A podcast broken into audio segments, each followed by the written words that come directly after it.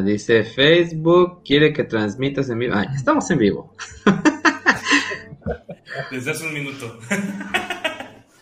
Hola, hola, amiguis. Pues, ¿Quién? Quien no está con nosotros está contra nosotros. No fracasaremos. George W. Bush. Bien. Vas, vale. Ah, o o las tropas americanas no pueden. Ah, ese era el rojo. Ah, ese es el rojo. Ya, a ver. Las tropas americanas no pueden ni deberían luchar por la por la que las propias fuerzas afganas no están dispuestas a luchar. Joe Biden. Ah, ese sí estuvo bueno.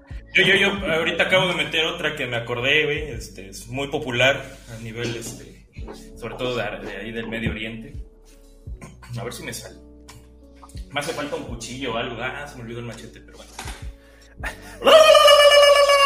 Un talibán a punto de estallar.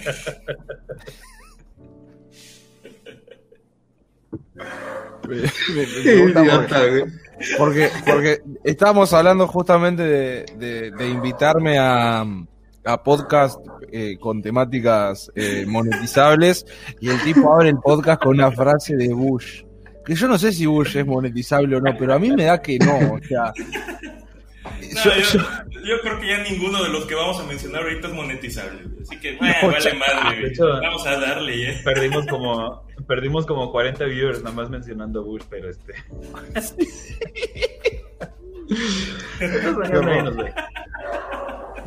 A huevo, pero ya, sigamos. ¿Qué tal, mis queridos incorrectos? Les damos la más explosiva bienvenida a una edición más del programa favorito de Isaac Amel Asbabas o Alamed el Saladín. Nosotros somos el Incorrecto Podcast y hoy, aparte de tener un súper invitadazo, ¿dónde es? Allá, a algún lugar, un súper invitadazo ya conocido por esta zona de guerra, les hablaremos un poco sobre Afganistán, del Talibán y de todo ese desmadre que lleva poco más de 20 años y que acabo de ponerse de moda nuevamente. Córrela, mi Arbanos Khalil, el otro archivo que dice yo lo corro mejor. Good morning. I'm Osama bin Buebo. These are my bitches. They are table dancers.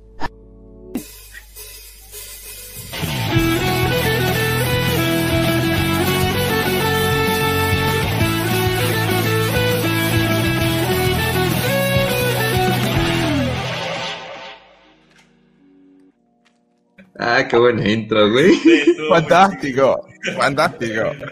Gra- Gracias a Huevo Cartoon, patrocínanos, no se te olvide. Y muy buenas noches, México, buenos días, Afganistán. Yo soy su médico y arbanos favorito, Taj Helai Tanz. Y así me encuentran en todas las redes sociales como Facebook, Twitter, Instagram, eh, TikTok, Tinder y Kabum.com. Y saludo al otro lado del estudio a mis terroristas del buen gusto y del mal humor, Calef Adal Alcázar y a René Nader ALB. Saluden mis hermanos. Hola, hola, pues yo soy este Cale Alcázar, ya saben, este, así aparezco en todos lados, este, Twitter, Instagram, TikTok, eh, ya prometo estar ahí más presente en TikTok, pero por ahí andamos. Hola, hola, yo soy este René ALB. Mis redes sociales son arroba esdogopus, como está escrito aquí abajito. Y ya saben, me pueden encontrar en Twitter, en Instagram, en TikTok apenas estoy empezando a subir, a pensar qué subir. Y en Twitch algún día regresaré a hacer streams. Y del otro lado del estudio, estado y ah, por ahí abajo, Continente. mundo, continente, este se encuentra el Alibaba de la de la información. Cuéntanos, Café Kioto, ¿quién eres? ¿De dónde te sacamos? ¿Y por qué estás yo- aquí?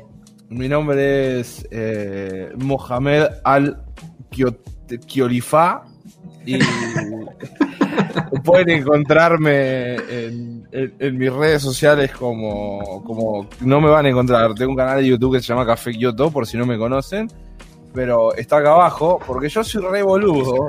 Los miro siempre y yo siempre digo, "Che, qué buena idea esta de poner ahí los, los arrobas o los nombres y los arrobas como tiene allá René. Y entro y me pregunta mi hermano recién, bueno, ¿cómo entramos? ¿Con qué nombre? Café Kioto. Y ahora arrancamos otra vez y digo, otra vez dormí. Bueno, la tercera es la vencida. Así que esperemos que pase algún otro hecho horrible, así me invitan. para hablar de ese hecho horrible. Pero un gustazo estar otra vez acá. Muchas gracias por invitarme. No, hombre. No, hombre, gracias a ti No, por hombre, venir. gente, ya sabes. Sí, gracias por aceptar de nuevo ser un rehén de nosotros en esta noche. Gracias a ti Bueno, por venir a sacar del hoyo este chingado barco. Y bueno, pues recuerden Hasta que si quieren enterarse de lo último que subimos, eh, escriban en el buscador de YouTube, Incorrecto Podcast MX. Entrenle a ver todos los videos, compártanlos tan rápido como se reparten sobres de Antrax. Suscríbanse a nuestro canal y píquenle a la campanita para enterarse de las nuevas loqueras que subimos. Y no olviden seguirnos a través de las redes sociales del programa. eh, solo métanse a Facebook, Twitter y también al Spotify. A ver si ya lo actualizaron. ¿eh? Escriban lo mismito que hace rato en sus buscadores, Incorrecto Podcast MX. Píquenle en seguir y denles like. Y también recuerden que tenemos Patreon, así que pueden apoyarnos por ahí también. Solo tienen que entrar a www.patreon.com diagonal incorrecto podcast, donde pueden volverse miembros exclusivos de nuestro canal y seguir apoyando la creación de contenido bomba para ustedes. Y hablando de cosas que están a punto de explotar, René, cuéntanos de nuestros Patreons y miembros. Muy bien, pues queremos agradecer a nuestros Patreons Gerardo Parra, Neto Ramos, Alberto Tejero y por ahí está el Mefisto y la Yoli, que los queremos mucho. Este, gracias a ustedes, algún día podremos darnos el lujo de vivir como sultán y ya no solo del, del OnlyFans. este, también bueno, ah, a ver. Eh, también aparte de que nos pueden apoyar por medio de Patreon y de hacerse miembros aquí en, en el canal, eh, recuerden que existen los superchats que son como un chat normal y aquí normalmente no nos freseamos, este, pero pues todo su apoyo se verá reflejado en nuestras barrigas. No, no es cierto, este, se verá reflejado en el equipo para mejorar las transmisiones, ¿no? Y ya, eh, tú, Cale, Wikiseba, quien sea, continúa. no, hoy no soy Wikiseba otra vez. Eh, bueno, antes de empezar, ya saben cómo funciona el pedo aquí. Yo les fastidio al inicio eh, dándoles el contexto del tema, pero a cualquiera, principalmente nuestro invitado, eh, puede interrumpirnos por si saben algo más o simplemente si quieren putearnos por dar información errónea. ¿Qué dice ahí? Este es un tema explosivo. Y bueno, vamos a abrir con la siguiente pregunta. Eh, ¿Qué está pasando en Afganistán y por qué vuelve a ser noticia? Sí, seguramente la mayoría de la audiencia, que sea menor, sobre todo de 30 años, se va a preguntar, ¿cómo que vuelve? ¿Cómo que vuelve a ser noticia? no? Bueno, pues mientras ustedes y la mayoría de los progres de Internet se enteraban de la existencia de Afganistán, eh, ahí me voy poniendo la primera imagen, René. Che, voy. Eh, se enteraban de la existencia de Afganistán al ver la noticia donde un avión enorme de la Fuerza Aérea ¿Esa? gringa-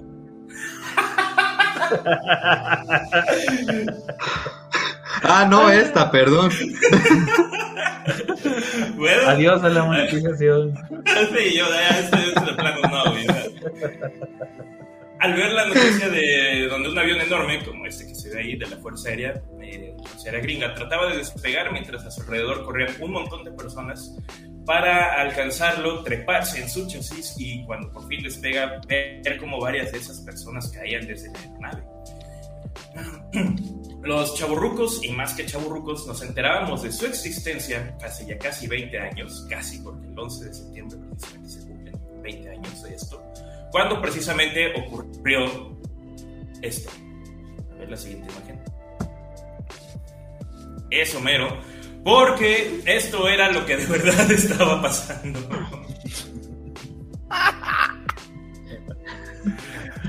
Y ahora sí le decimos adiós monetización. No, tené Hola, cuidado, Van. porque- tené, tené cuidado con esa foto porque no es solamente chao monetización, te aviso, tené cuidado. Sí, sí, sí. Cuidado con Ahora, esa foto. La monetización ya la tenemos. La, desmonetización ya la tenemos. Vamos Ya por está, el listo. ahí- Ya te Vamos comiste, por el vamos van, por el van vamos ahora. completo, vamos todo. El 11 de septiembre, nada, paps. de- el 11 de septiembre del 2001, como bien vieron, dos aviones de American Airlines impactaban contra las Torres Gemelas. Eh, y todos nos preguntábamos qué está pasando, por qué ocurrió eso y sobre todo, ¿irán a dejar la escena del helicóptero atrapado en la telaraña puesta entre las Torres Gemelas en la peli de Spider-Man? Después de Sí, todo cierto. Pues no. pues, ajá, pues no. Y para responder esto, no lo de Spider-Man, aunque bueno, ya vimos que, que no. Eh, solamente lo de Nueva York, que todo, toda, la acción, toda la acción ocurre en, ese, en esa ciudad precisamente.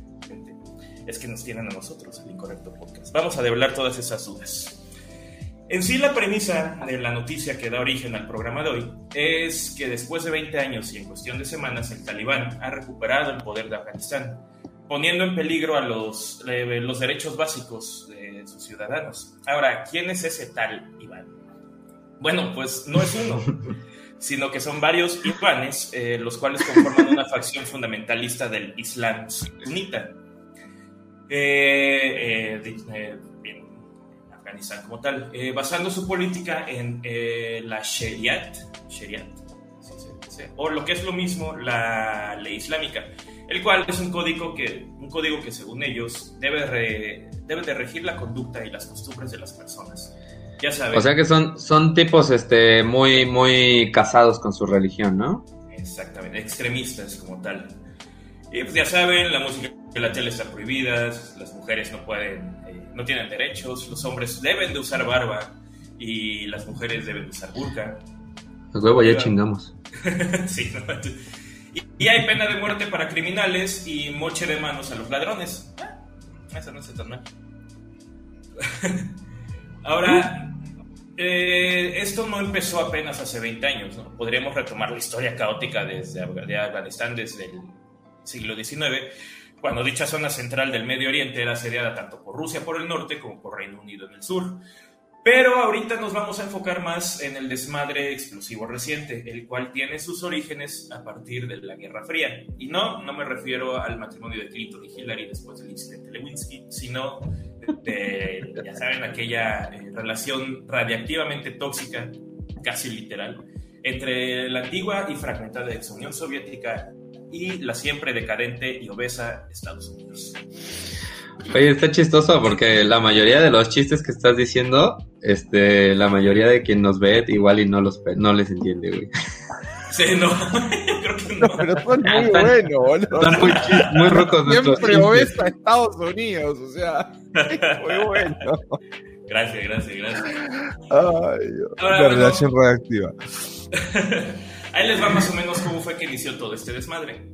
Corría el año de 1978 cuando en abril iniciaba la guerra afgano-soviética, una guerra civil en donde las Fuerzas Armadas de la República Democrática de Afganistán se enfrentaban a los insurgentes sayayines, digo, eh, muyadines. Como era de esperarse, cada bando en aquel entonces estaba apoyado por un color característico de la Guerra Fría.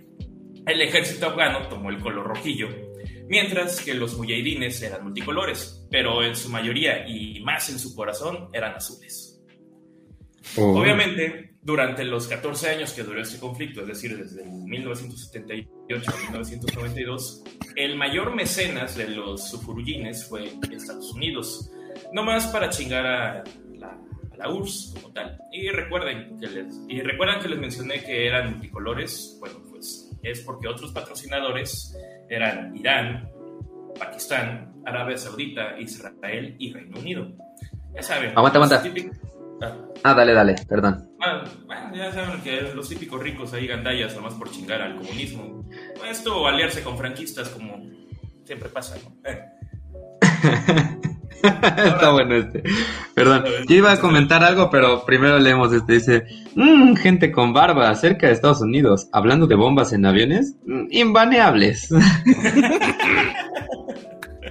Oye, este, no, más bien lo que, lo que te iba a decir es que qué culero estar literalmente en el lugar de Afganistán. Porque es un país chiquito, sin poder, y que todo mundo que está este, alrededor y hasta de lejos han tratado de meter la mano ni siquiera para apoyarlos o chingarlos a ellos directamente, sino para chingar a otros. Sí, exactamente. Sobre todo a rusos en ese entonces como tal. Y ahorita pues vamos a mencionar a los otros, eh, cuando la Guerra Fría terminó y la URSS se disolvió, los Saiyajines ganaron por default. No, no es cierto. Eh, a inicios de 1989, eh, Gorbachev retiró al ejército soviético, pero el Partido Democrático Popular de Afganistán todavía duró hasta 1992, cuando fue vencido por los payasines. Lo estúpido y verdaderamente malo ocurrió cuando, eh, al no tener a un enemigo en común, o sea, los comunistas, y tampoco un orden en concreto dentro de los muyahidines, eh, comenzaron a, seguir, a surgir perdón, múltiples grupos que iniciaron una guerra interna por el poder. Ya saben, al no haber gato, los ratones se vuelven ratas. Y fue hasta cuatro años después, en 1996, que la facción talibán ganó cuando tomó la capital del país, Kabul e instauró su reinado del terror autodenominándose como el Emirato Islámico de Afganistán. Aquí un breve paréntesis, cabe, bueno, para recalcar que el único grupo opositor de los talibán es otro llamado la Alianza del Norte, esto se mencionará, y precisamente domina el norte o la región noreste de Afganistán. Ahora, eh, Kioto, ¿alguna aclaración, corrección o tuneada de la información hasta el momento? Una, una sola pequeña pequeña, de los últimos 10 segundos. Eh, lo que se establece en los 90 es el, otra palabra baneable, Estado Islámico de Afganistán, eh, que es la que dura hasta, hasta que llega la, la siempre obesa a Estados Unidos, y la que hoy instauran los talibanes por su parte, eh, es el Estado, el, el, Emirato Islámico de Afganistán. Solo eso nada más, el resto está todo perfecto. Lo confundiste todo, estúpido Touch. era al revés. Es lo mismo, no, igual era lo mismo, o sea que se moderaban un poquito más nomás. Pero creo que, creo que, digamos, parte importante de, de esto es que eh, el que fue el Estado Islámico de Afganistán este empezó como a, permitir y a darle poder a, grupos extremistas, ¿no? Y aquí fue donde se empezaron a encender las alarmas. Que fue ya cuando empezaron a pasar los, los, pues, los atentados y demás. Sí, de hecho ya pasando, eh, bueno, eh, cuando los talibanes ganaron, impusieron un régimen completamente teocrático, perdón, basado en el Shariat, o sea, la ley islámica otra vez, eh, con la cual se escudan precisamente para hacer los innumerables tipos de bajezas y poder controlar al país con terror. Esto unándose a otro tipo de tropelías que pues, obviamente para entonces no le gustaban nadita ni a Estados Unidos ni a Reino Unido y medio se olisqueaban que algo feo precisamente iba a pasar. Y ah, aguanta. Otra anotación es que estaba, estaba oyendo hace ratito, dentro de lo poquito que pude echarle un ojo, este, que la creación de los talibanes, que empezaron siendo un grupo como de 20 cabrones ahí en un, abajo de un puente, este, lo intentaron hacer como con, como con las mejores, este, ¿cómo se dice? Eh, con las mejores intenciones. Realmente realmente, este, pues, por tratar de apoyar al país y ya fue en el momento en el que empezaron a requerir como de apoyo económico y de ir ganando poder para poder eh, este pues lograr hacer llegar a más gente eh, su, su mensaje pues que fue cuando todo se fue corrompiendo un poco que, que los extremistas fueron y empezaron a meter las manos en, en el movimiento no que es algo que podría ser el partido Migala, hay que decirle al Hobbit. He escuchado tantas cosas de ese partido Migala que no me sorprendería que tenga una, una facción muyajina ahí desconocida, que no saben de dónde vino y tiene facción muyajines. Eh, sí, a ver. mira, también está bueno eh, Horacio. Ajá. No, que no sé si en el partido Migala, pero definitivamente entre los fans del Hobbit sí que están los, los extremistas. Acá nos dice Horacio que también está buena la bronca entre los chiitas y los suníes. Sí, sí, está, está buena. Está buena la bronca, ¿viste? Como... Varios. Es el meme ese de los Simpsons que están los dos monos con los cuchillos peleando, ¿viste? y están todo el resto poniendo plata.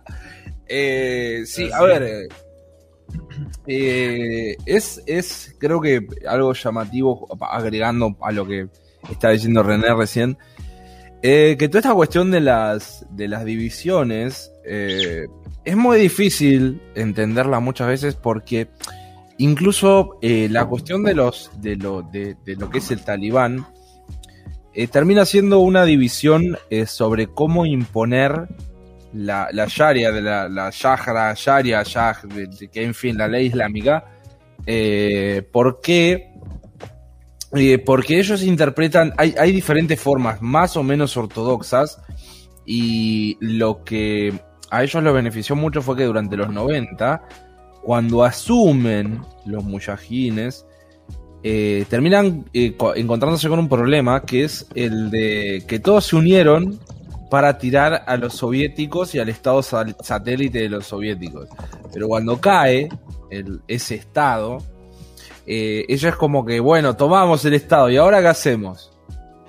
No, la verdad es que nos llevamos como el orto nosotros. Ah, bueno, ¿y cómo nos ponemos de acuerdo? Nada, imposible, bro. Acá va a tener que correr sangre. Y ahí, bueno, empezó todo este quilombo de, de los talibanes y demás. Que de hecho, como vos dijiste, los talibanes eran unos, unos tarados ahí que estaban en un lugar y empezaron progresivamente a, a crecer, a armarse, porque obviamente guerra civil hasta el panadero estaba armado. Eh, y bueno, terminó derivando en lo que fue la ocupación y demás por, por todas las, la- las pujas de poder que había sobre, sobre lo que había de, de ocupar en el nuevo eh, Afganistán. De hecho, a mí me pasó cuando, cuando he hecho videos al respecto sobre, de, sobre Afganistán, que hice dos, eh, lo difícil que es encontrar eh, información sobre este periodo del Estado Islámico de Afganistán, del- de- desde el 92 hasta, creo que es el 92 hasta el 2002, me parece, o 2001, cuando llegué a Estados Unidos.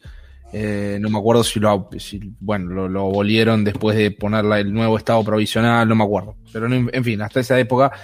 eh, lo difícil que es conseguir información porque es como que en ese momento, bueno, cayó la Unión Soviética, vamos a divertirnos los 90, Michael Jordan, Michael Jackson, Madonna, joda. Y nadie le prestó atención a Afganistán y es como que hay muy poca documentación. Yo de hecho eh, me tuve que informar mediante un par de papers que había que uno que era súper interesante y que hablaba cómo se había polarizado, o sea, cómo, cómo se llevó a cabo la polarización de la sociedad afgana a lo largo de todos esos años. Y que, que bueno, que era muy llamativo como, como estas, estas, estas pujas de poder que siempre se apoyaban sobre, sobre la tradición o sobre lo- lo religioso, eh, terminaba derivando en, en- en luchas armadas bastante eh, eh, complicadas y que también pasaron otras cosas en los 90 que hizo que ciertas facciones tomaran posiciones un poco más extremas o menos extremas o incluso sobre, digamos, toda esta cuestión de que los atentados, por ejemplo, trascendieran más allá de Afganistán, ¿no? Que, bueno, como terminó pasando en Estados Unidos, pero bueno, se fue dando una escalada progresiva de la violencia, principalmente por, por no solamente eso, después durante ese tiempo pasó lo, que fue la guerra del Golfo, Estados Unidos estuvo metido y bueno, ahí ese- se presume que durante ese conflicto fue cuando el, el, el, ¿cómo podemos llamarlo? El más conocido de todos terminó tomando esa, esa decisión, ¿no? De, de, de cabecear con el avión los, los edificios.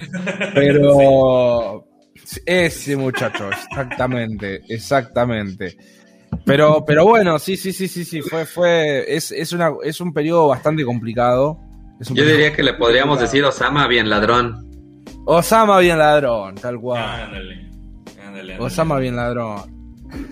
Ahora, bueno, como bien explicó ahorita Kioto, ya derivado de eso, es entonces que llegamos, como tal, al fatídico 11 de septiembre, cuando se ejecuta el peor atentado terrorista en la historia de Estados Unidos. Nada más ellos. Eh, los Eso. cuales luego, luego le echaron la culpa a los talibanes, más que nada por andar protegiendo a ciertos miembros de un grupo que no diré su nombre, pero empieza con Al y termina con Qaeda, eh, del cual se destacaba su amadísimo líder, Osama Bin Huevo, como dicen, ¿no? ¿Cómo era Osama Bin Ladrón? Alberto Bien ladrón. Caeda. Bien ladrón. Alberto Osama Caeda. bien ladrón. Fue así que para el 7 de octubre de 2001, tropas gringas llegaron a Afganistán con dos objetivos en mente.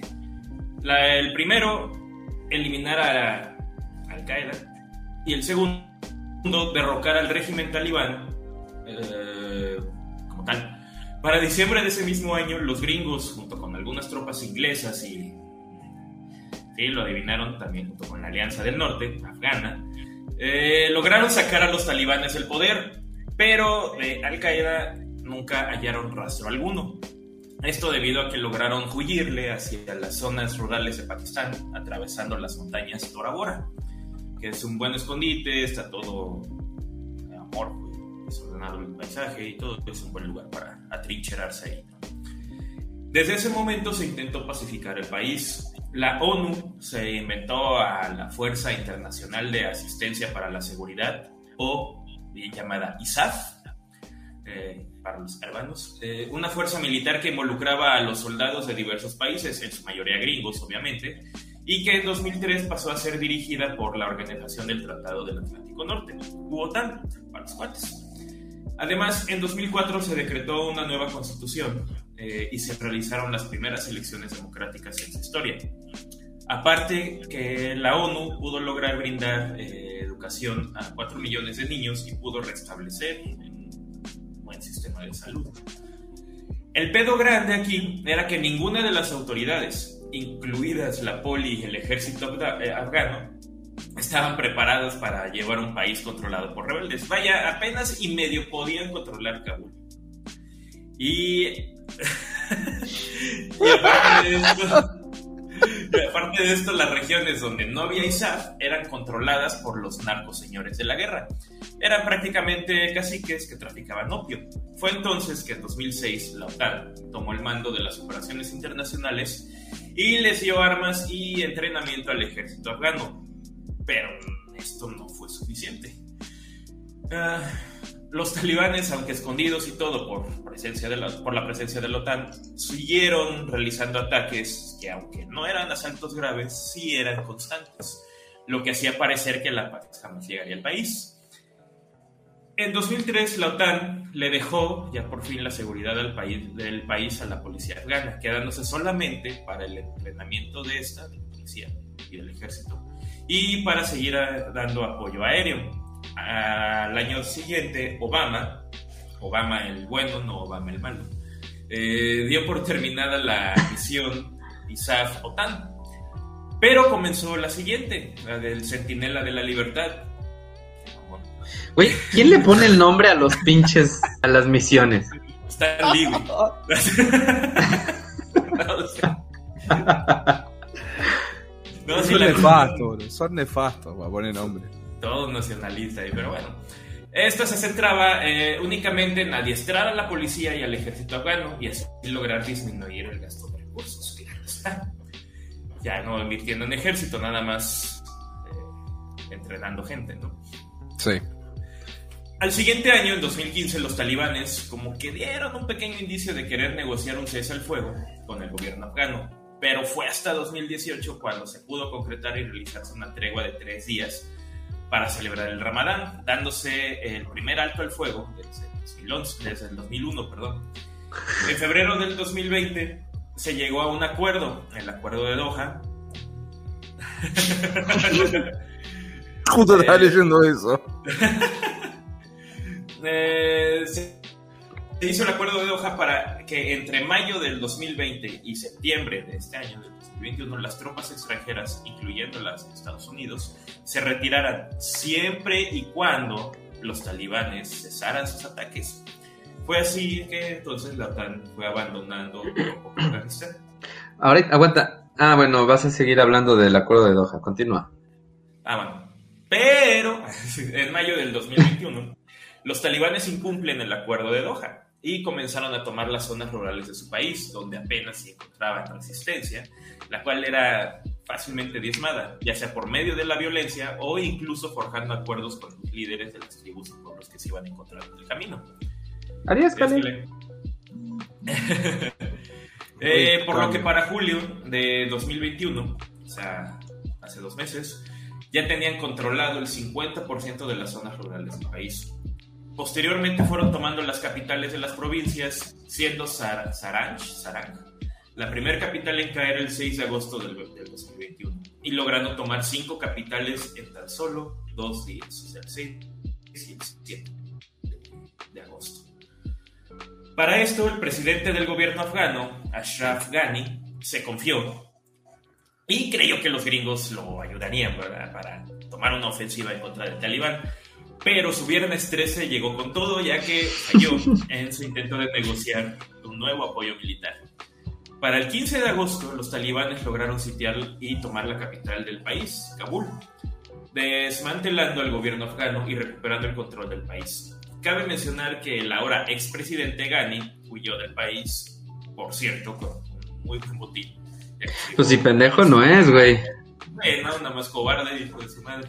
Oye, pues el, vato este se fue a vivir a Emiratos Árabes, ¿no? Creo que sí. Allá se van todos los. Hay, hay como una especie de, de, de- de pica ahí entre, entre lo que es Afganistán, eh, Arabia Saudita que mete todo el tiempo la mano ahí. Pero a su vez Arabia Saudita tiene pica con Qatar, con Emiratos Árabes. Está como caldeada esa zona. De hecho, si no me confundo, puede que me confunda, pero es como que todos se llevan mal con Qatar. Porque Qatar, tipo, es como...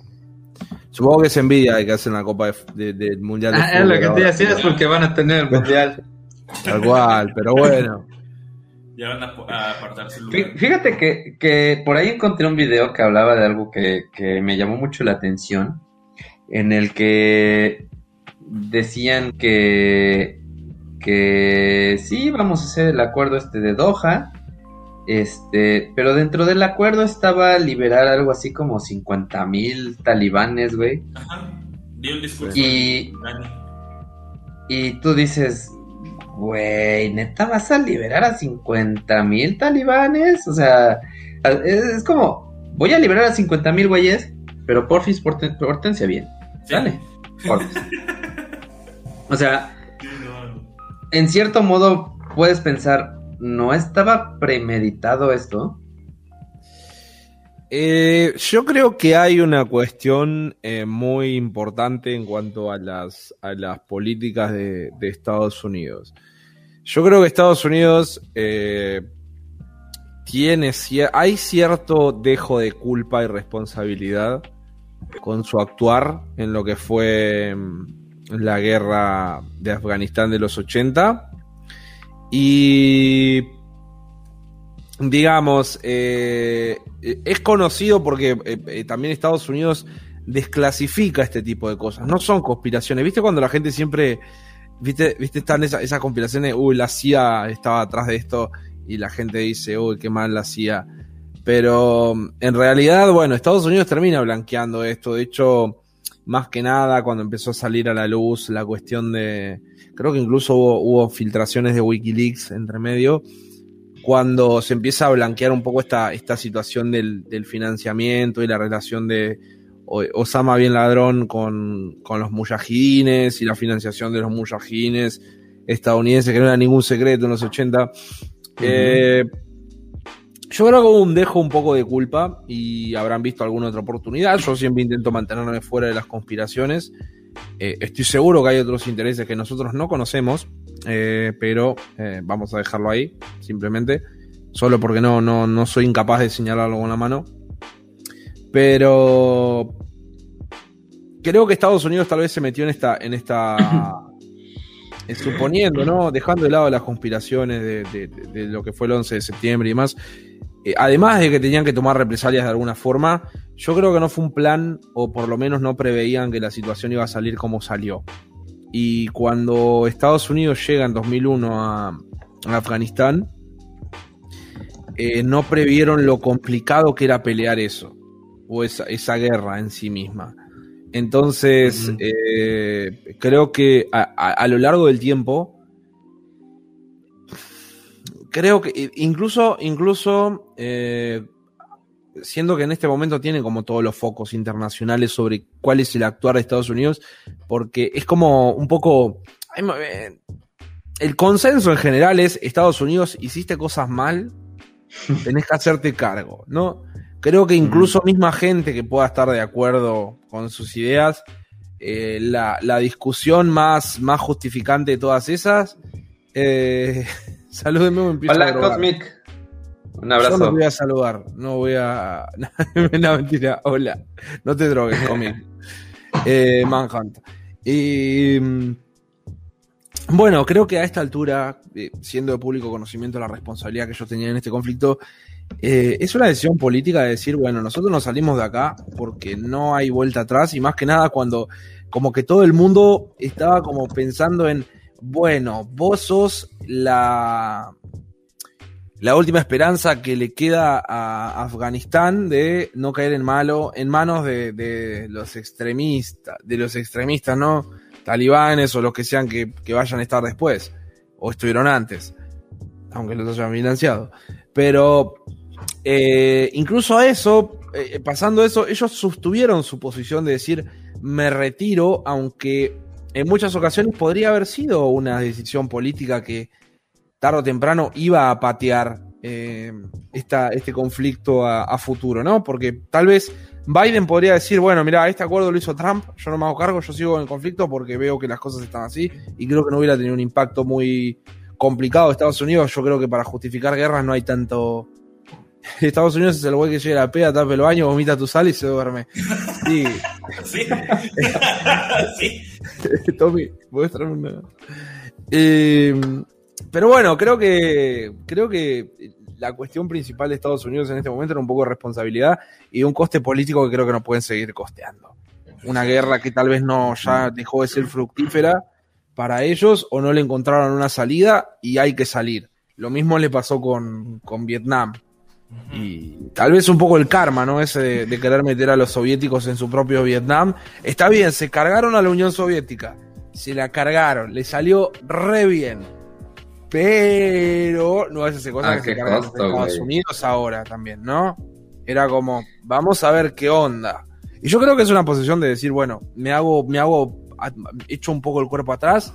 Supongo que tarde o temprano se, se tendrá que expiar culpas, dirán, bueno, mirá, eh, estaba mal esta guerra, o, o el tiempo mismo, como también se habla de Vietnam, que es como, che, mirá, no, estaba del todo.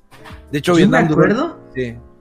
perdón, me acuerdo de una vez que salió George Bush, porque me acuerdo que, que la guerra, ah, no, pero esa fue con Irak, ¿verdad? Cuando según estaban buscando Sí, bueno, bueno, pero es un derivado también. Eh, eh, salió, salió George Bush y, y su- supuestamente habían intervenido o habían atacado porque estaban buscando las armas nucleares. Entonces, como no encontraban nada, salió al estrado y empezó a decir, este, ¿dónde estarán? No hemos encontrado ningún arma, arma nuclear. ¿Será que están aquí? Y empezó a levantar los papeles. ¿Será que están por acá? O sea, eh, se empezó a hacer el payaso con Sí. esa madre, güey. No mames, estuvo Igual, igual hay gente, hay gente, hay mucha gente que terminó presa en Estados Unidos por la, la guerra de Irak, incluso. O sea, no, no es que ha quedado tan, tan impune. Debería haber más gente presa, sí.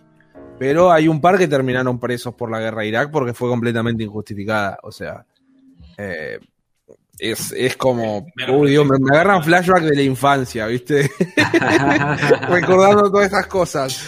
Pero, pero bueno, sí, sí, sí, sí, es, es, es, eh, creo que este terreno es cabroso y en Estados Unidos no sé cuánto más iban a poder aguantar esta dinámica de, de- de seguir justificando la guerra en Oriente Medio.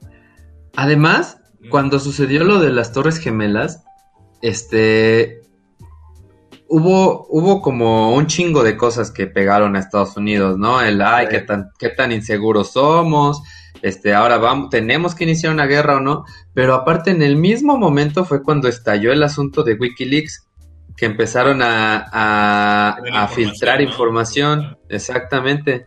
Entonces, e- esa madre, ese ataque que le hicieron a Estados Unidos, creo que realmente llegó no a sacudir solo las Torres Gemelas, sino a sacudir todo, todo Estados Unidos. Tenían unos manejos bastante extraños y, y sucios.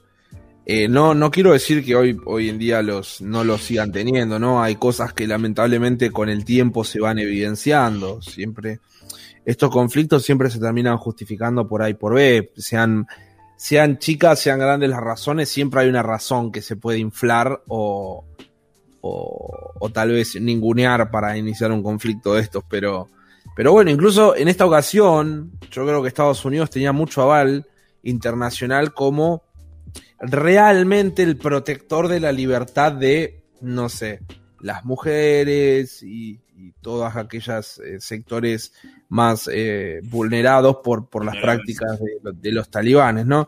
Entonces, eh, me sorprendió a mí, siéndote sincero, me sorprendió que a pesar de, de que había cierto consenso internacional sobre hacerse, continuar la intervención, Estados Unidos no lo haya hecho. Entonces, a mí me hace pensar que las cosas en Estados Unidos están peor de lo que nosotros pensamos.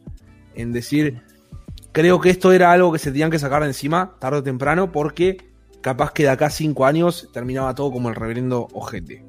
Yo creo, ¿no? Pero bueno. Sí, sí, es cierto. Mira, dice aquí J-Code, J-Code, esta noche se duerme bien. Qué bueno que ahí llegué. Cada vez que los escucho duermo rico. Sí, es que somos aburridos. Ah, bueno, aguanta. Dos comentarios antes de continuar. Número uno, al pobre Cale, pobre en la palabra, este, en el sentido de la palabra que es un pobre, este, se le fue la luz, se me hace que no la pagó. Entonces, en su, en su, este, lugar va a entrar este, el incorrecto que estaba en la banca, otro gordo. No, este, el Horacio que siempre luego nos ayuda, más bien no siempre. Luego nos ayuda con las investigaciones y ahorita ahí me estaba mandando información, entonces ya lo invité, ahorita en un- unos cinco minutitos va a entrar. Este, Qué cagado, yo tengo que investigar y, me- y meterme todo mi pinche acordeón, güey, y a ti tu, tu chicharito aquí te dice todo el pedo. Chicharito más bien parece albóndiga, deberías de verlo.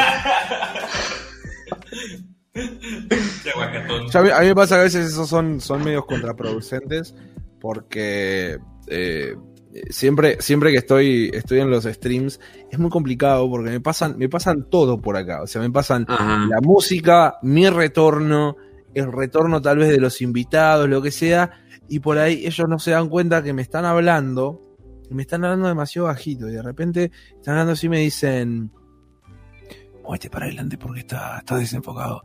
Y yo digo, ¿qué- qué? y de todo el tiempo que yo intento disimularlo, a ver, digo, bueno, si, esto, si es grave me lo van a volver a repetir. Muévete para adelante, está desenfocado. Y yo no entiendo nada, de la reputa que te parió, muévete para adelante, está desenfocado. Bueno, bueno, boludo. voy, voy, voy, voy, digo yo, y me, y me enfoco otra vez, pero bueno. este, ¿qué te iba a decir? Ahorita tocaste, tocaste un punto bien importante, que es el, el asunto de, de los derechos humanos, de los derechos que tal vez Estados Unidos eh, utilizó como excusa para, para intervenir en su momento, que todo eso que mencionas de las mujeres, los niños, la chingada. Mm. Pero realmente, durante el tiempo que pasó, eh, da la, la impresión de que, de que no este. Perdón, es que el pinche Pensy me hace reír. Este, da la impresión de que no, no se hizo nada, ¿no? Que nada más fue una excusa para intervenir. ¿Por qué? Porque, pues sí, estuvieron ahí 20 años de, de ocupación. Este, según esto, me parece que fueron que 350 mil soldados los que medio instruyeron. Este, y que madre. no, güey, no, no tardaron ni una semana, güey. O sea, y realmente no hubo como, como la preparación, eh, ahora sí, real, para, para hacer esta, este cambio, ¿no? Que fuera progresivo y que, y que al final eh, se viera la forma de, de mantener estos derechos humanos por los que tanto se abogó y con tantas este pues colores no que nos pusimos en, en su momento y que ahorita pues todo el mundo que estamos viendo ay no pobres mujeres ay no pobres señores ay no pobres niños. Este entonces lo que lo que no termino de encontrar bueno sí sí termino de encontrar porque pues para Estados Unidos al final de cuentas fue un negocio. Siempre el, estar moviendo armas y la chingada es, es negociazo no. Pero este pues realmente pudieron o sea más bien te das cuenta que, que lo hicieron por eso y no por tratar de ayudar no Exacto, y Sí, también bueno. el último discurso de Biden ahorita mismo, que bueno, los últimos discursos que ha dicho, ¿no? De, eh, yo no voy a ayudar a un pueblo que no se quiere ayudar a sí mismo, pues, pues mejor nos retiramos. O sea, ese es el pretexto ya ahorita que está utilizando, ya después de haberlos chingado, entrenado a unos cuantos y ya vio que ya no hay más futuro ahí, como dices. Ya no hay nada más que saquear. Por Es que, es que por ahí Es la, que la sí cuestión de los derechos. Es que sí hay, Perdón. exacto, pero para ellos ya no. En ese O sea, yo creo que la cuestión de los, de los derechos humanos es un poco, es un poco complicado porque, visto en retrospectiva, y le pese a quien le pese, el mejor gobierno que tuvo Afganistán durante los últimos 100 años posiblemente haya sido el que tuvo de la República Democrática de Afganistán, que fue durante la ocupación soviética. Si nos referimos a cuestión de, de derechos humanos, ¿no? Siendo que Tenías que salir con tus soviéticos, No, maldita no, sea. por Esto favor, fue el no, incorrecto pará, podcast, pará, adiós. pará. No, no a ver, eh, lo que me refiero es que la gente, en parte, eh, tenemos que. Si la gente se refiere a la cuestión de los derechos humanos, eh, entendemos que cualquier. ante el extremismo ¿no? islámico, eh, hasta ante el islamismo, eh, que haya un Estado que imparte el ateísmo de Estado, ya era revolucionario y que de repente vos veas que hay mujeres que no pueden salir, tienen que salir completamente tapadas y de repente los soviéticos le dicen, no, vos vas a, no sé, qué sé yo, vas a trabajar, vas a... Y todo lo que hacían los soviéticos en general, que en, en esa cuestión de derechos a las mujeres y demás estaban bastante adelantados, incluso no es que en Occidente, el resto de Occidente no los tenía, pero eh, ellos lo- los promovían, ¿no? Occidente era como que, bueno, no, pasa nada, pero eh, culturalmente hay como cierta co- coerción social, ¿no? Hay como cierta... Pero en fin. Eh, y tampoco creo que sea esa la cuestión porque... O también algo que condicionó mucho la llegada de Estados Unidos a Afganistán. Porque cuando ellos llegan se encuentran con el mismo gobierno que ellos promovieron durante la guerra de Afganistán en los 80 porque se están encontrando con el Estado Islámico. De hecho, hubo, si, no me confundo, creo que hubo dos o tres cambios de primer ministro en, en 11 años, 10 años, desde el 92 hasta el 2002, 10 años. Creo que hubo eh, un cambio, como te digo, creo que de dos o tres, porque uno duró un mes, creo. Entonces, No se vayan al video de Café Kioto donde lo explica. Sí, sí, hay un video de Café Kioto que lo explica. Eh, pero, pero bueno, eh, sacando esa parte, ellos es como que dijeron, bueno, vamos a reorganizar el país, vamos a hacer algo que creo que ellos hacen y eh, obviamente que yo entiendo, creo que hay ciertas intenciones, ¿no? Cuando, cuando viene Estados Unidos a un lugar y todos los lugares que ocupa eh, eh, crea una nueva constitución. No es porque les gusten las constituciones, sino creo que porque las constituciones, ¿no? Para ellos es muy importante y con eso condicionan ciertas características del país. Entonces, yo creo que ordenaron más o menos las Pero cosas. es que, pero es que no solo, no solo, no solo, este, perdón, eh, no solo dejan ahí estas características del país, o sea, también lo manejan las características de países que están alrededor y de países que aunque estén lejos quieren estar metiendo la mano, que es lo mismo que sucedió aquí en. América Latina con todos los países rojos en ese entonces, este, queriendo meter contras, ¿no? Este, pues ahora sí, contras de los rojos y que estén a favor de ellos, de los azules. Sí, bueno, a ver, creo que creo que el principal y eso creo que nos, nos lleva a, a hoy en día tomar posición, que de hecho siempre lo dije, yo personalmente creo que tengo una situación muy muy eh, conflictiva en cuanto a decir qué tengo que hacer, qué hay que hacer en Afganistán. Como mucha gente te diría, no hay que invadirla porque hay mujeres que van a pasarla mal, hay, eh, hay niños que la van a pasar mal, etnias, eh, minorías que, étnicas que la van a pasar mal, y tienen razón. Es, A la madre, tienen Carly, ¿qué razón. pasó? Bien flaco. En flaquito.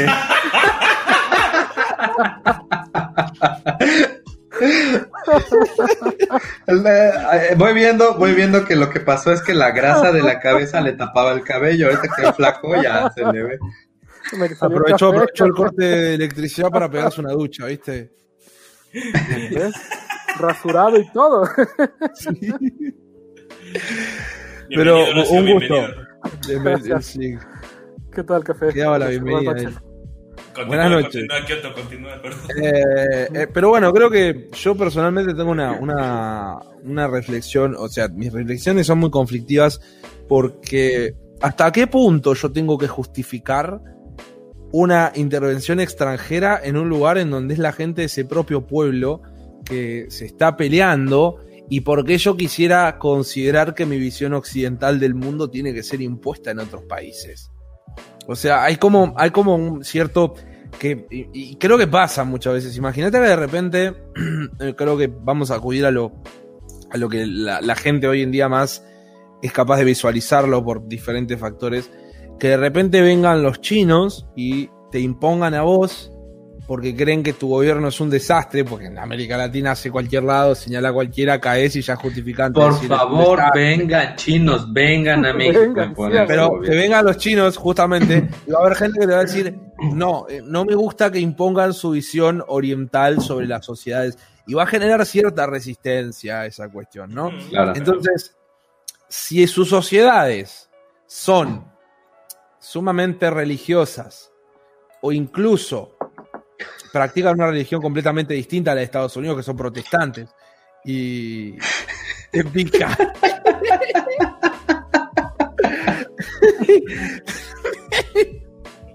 Pero, pero bueno, esta cuestión de la, de la eh, esta cuestión de, de decir, bueno, voy a, a intervenir un lugar porque, bueno, tengo que no estar de acuerdo con mis valores eh, protestantes o medianamente judio-cristianos en un país que ni siquiera profesa en reglas generales el, las, eh, el cristianismo, por ejemplo, o el judaísmo, directamente profesan el islam, es como bastante difícil. Entonces yo digo, ¿hasta qué punto yo podría replicar este escenario y decir, bueno, estoy de acuerdo con lo que estoy diciendo? Y es muy difícil. Realmente yo, yo le sigo dando vueltas y digo, ¿qué, debo- ¿qué debe hacer el mundo ahí? Y decís, bueno, hay, violaciones de derechos humanos.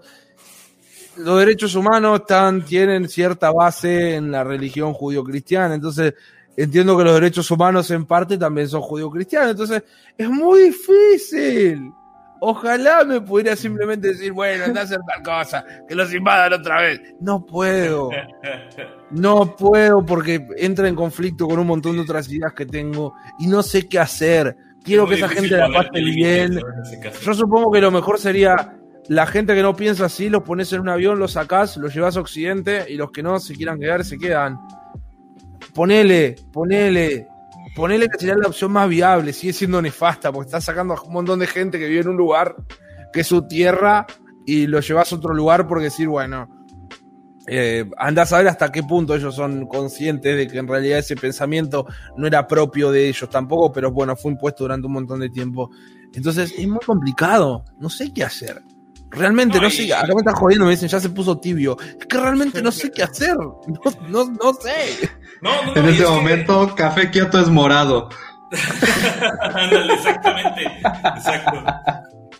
No, no, no, y es que no nada más es eso. O sea, tomas como ahorita el mismo ejemplo que dijiste, ¿no? Le quieres imponer o instaurar o enseñar, ya no tanto imponer, sino enseñar el, la cultura occidental, este, ya no de, de nosotros, tan solo nada más la gringa como tal, ¿no? La que puedes Sí. ver en la tele, lo que quieras, etc.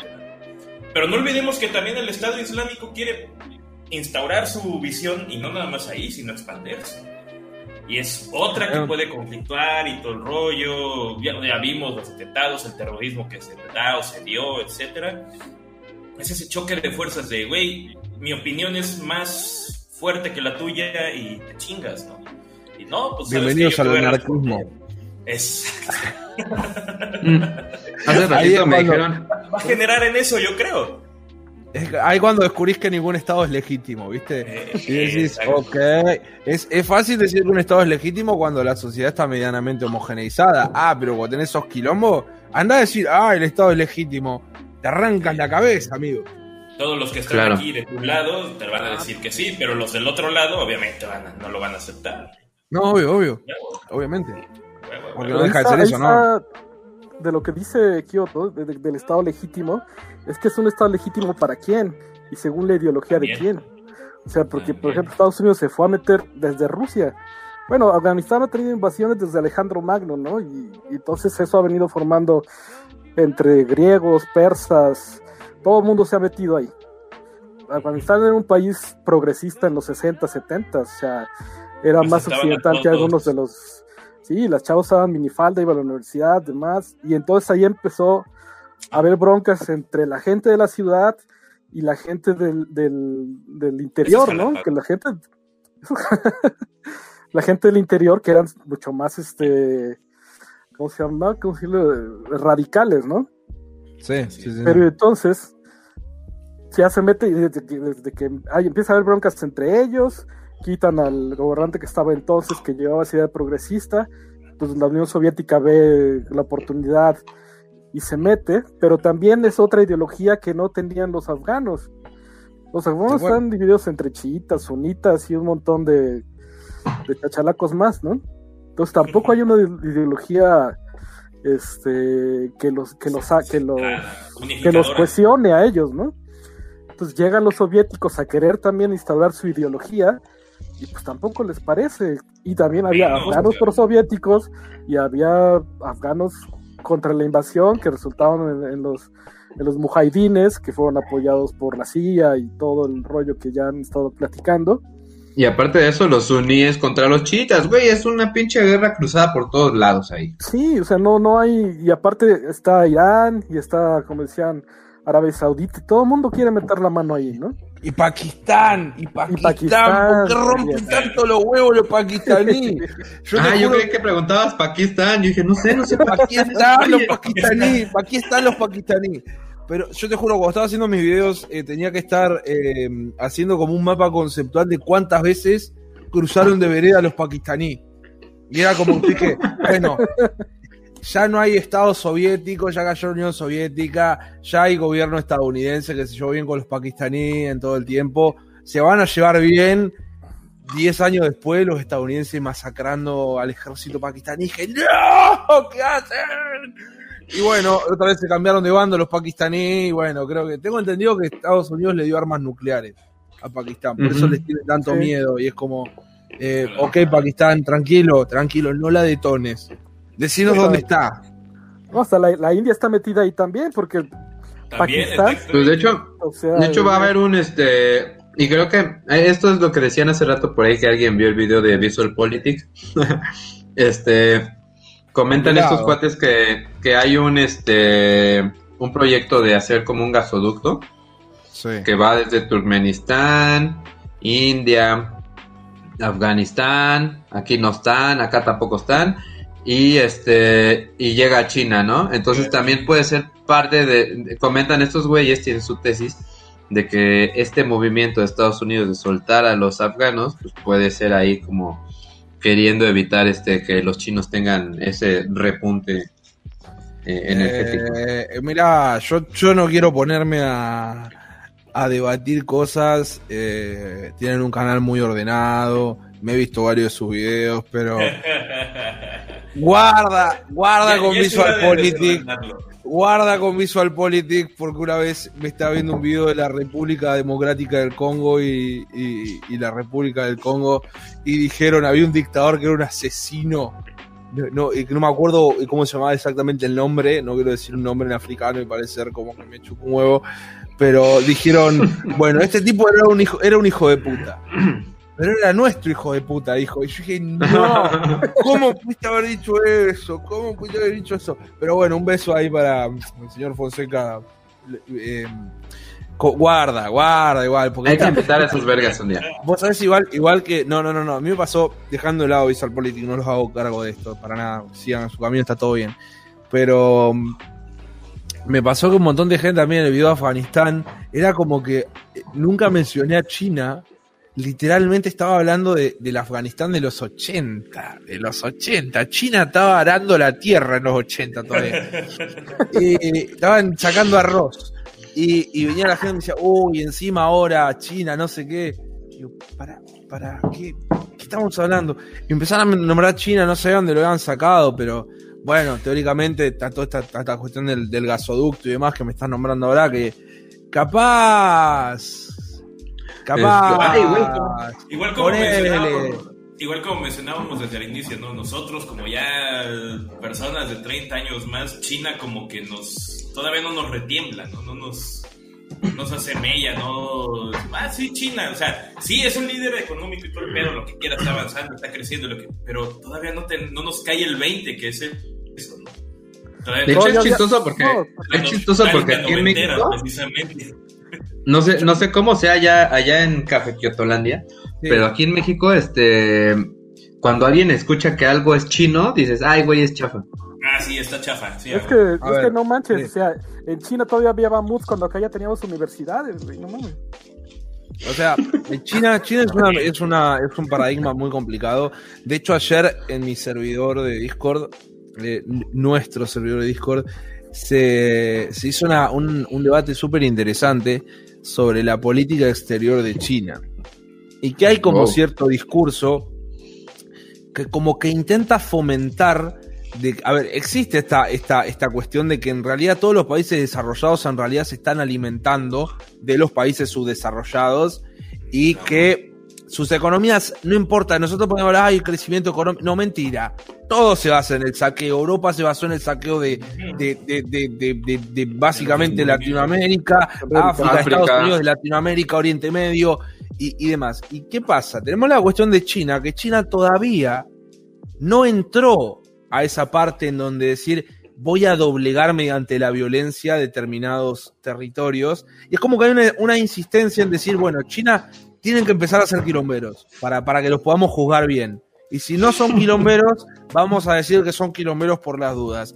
No te digo que los chinos estén haciendo las cosas bien, porque yo para mí es no te, no te cagan a tiros, pero el medio ambiente se lo pasan por no, donde no le da el sol y básicamente lo que no te generan en, en muerte por una guerra, te lo generan en me voy a comer tu oxígeno, tu atmósfera y te voy a cagar la existencia para no puedas respirar. ¿Hacen eso? Sí lo hacen. Ah, Hoy en sí. día ese es, ese es su imperialismo. No hay imperialismo bélico todavía. Pero, No. pero bueno, qué sé yo, creo que estamos en un momento histórico medio particular que tenemos que empezar a decir, bueno, a mí no me gustan los chinos, punto. Fin, no, no importa. No, no estoy- lo aclaro por las dudas, ¿viste? Porque la gente agarra y después dice que Wikiseba enfrentan- tampoco. Él Yo- dice yo- que se comen todo. Yo, yo, Eh, sé, yo sé que a Kioto no le gustan los chinos desde que dejaron ser la República Popular de China. Sí. No, para, pero por favor, si era un- eh, literal, a mí me acusaron de que me financiaba, había un señor, que tenía un canal acá en Argentina, que tiene, que tenía- creo que es, es muy nacionalista el señor, y acusó de que a mí me financiaba el Partido Comunista Chino. Yo dije, What? Ojalá. Ojalá, güey. Qué envidia que alguien hable mal de ti. Unas- es- es- no sé, a mí me sorprendió también. Me pues yo soy como un fantasma, bro. O sea, yo como que yo estoy ahí, pero nadie habla de mí. Es como que nadie sabe que estoy. Pero me llamó la atención, este señor me acusó de eso.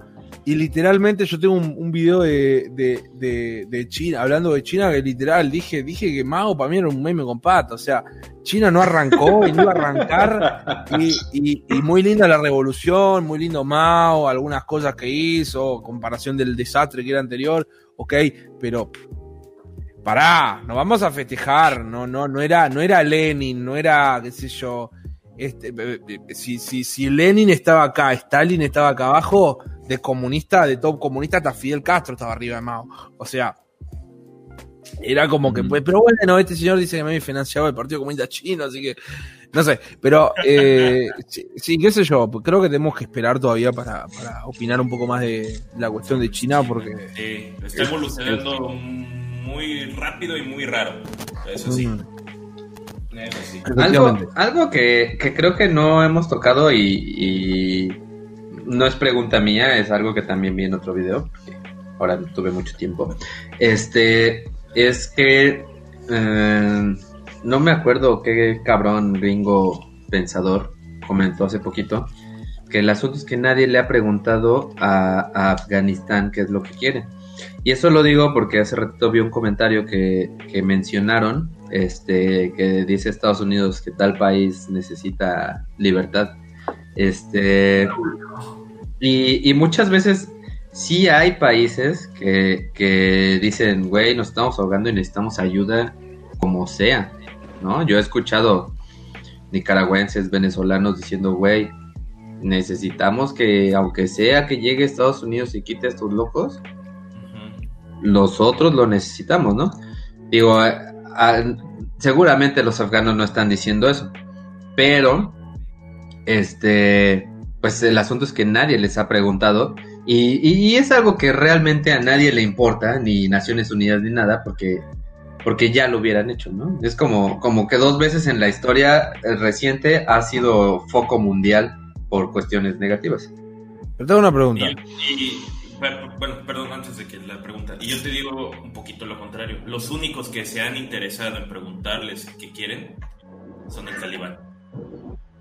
Pero es para entrarle bonito y después chingárselos, güey. Porque obviamente entraron con su discurso de que no, nosotros íbamos a buscar la, la, la equidad, güey, todo saber, ¿no?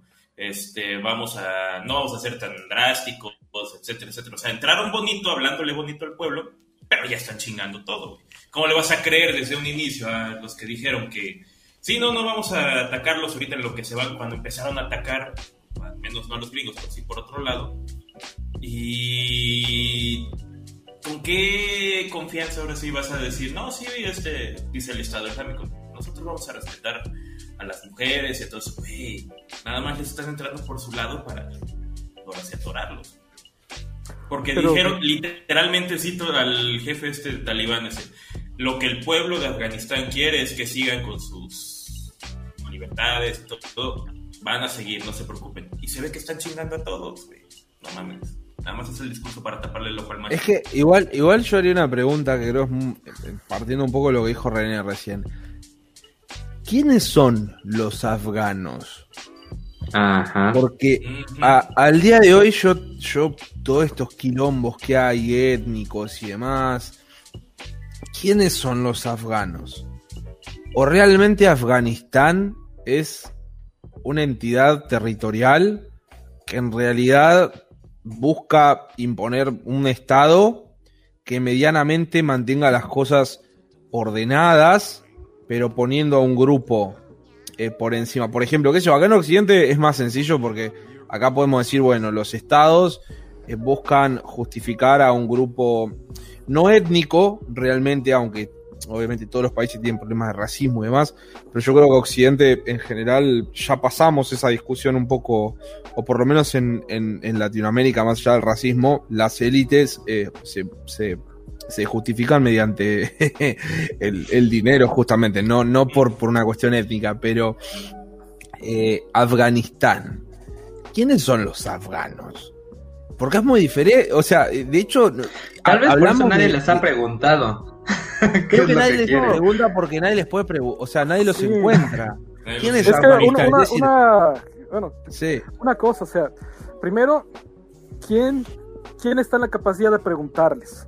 ¿No? No hay, no hay nadie que esté en la capacidad de preguntarles, ¿no?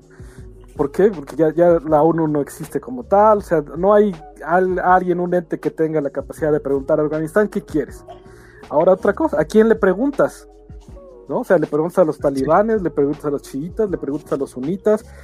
Son, están tan divididos que es como cuando México no era México. O sea, había mexicas, toltecas, olmecas, y cada quien era una, un- una nación, por decirlo así. No podías venir y, y plantarte en el lago de Texcoco en México. ¿Qué quiere? Porque no existía México. Entonces, Afganistán siento que está en ese proceso de que cada aldea es un, es, es un ente como tal. O sea, los, los, y, y no es tanto la aldea, sino sus orígenes étnicos, que son los que muchos identifican. Al final todos son musulmanes o tienden a eso, pero su raíz étnica es la que ahorita los está identificando. Y no sé, o sea, ¿qui- ¿a quién le preguntas? El talibán puede decir, ah, pues yo quiero esto, pero y todos los talibanes van a decir que sí. Pero los cabrones del, del pueblo de enfrente no quieren eso. incluso, incluso creo que en parte también es, es un poco, un poco, ellos son mismo víctimas de esta imposición occidental de los estados, ¿no?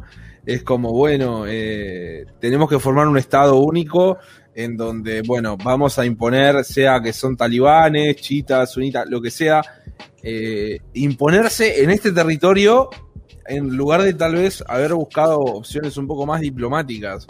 Eh, que ni siquiera sé si opciones diplomáticas, pero porque no conozco tan a fondo la historia de Afganistán, pero es muy difícil. Nosotros, nosotros creemos que es como preguntarle, ¿qué opinan los argentinos de esto?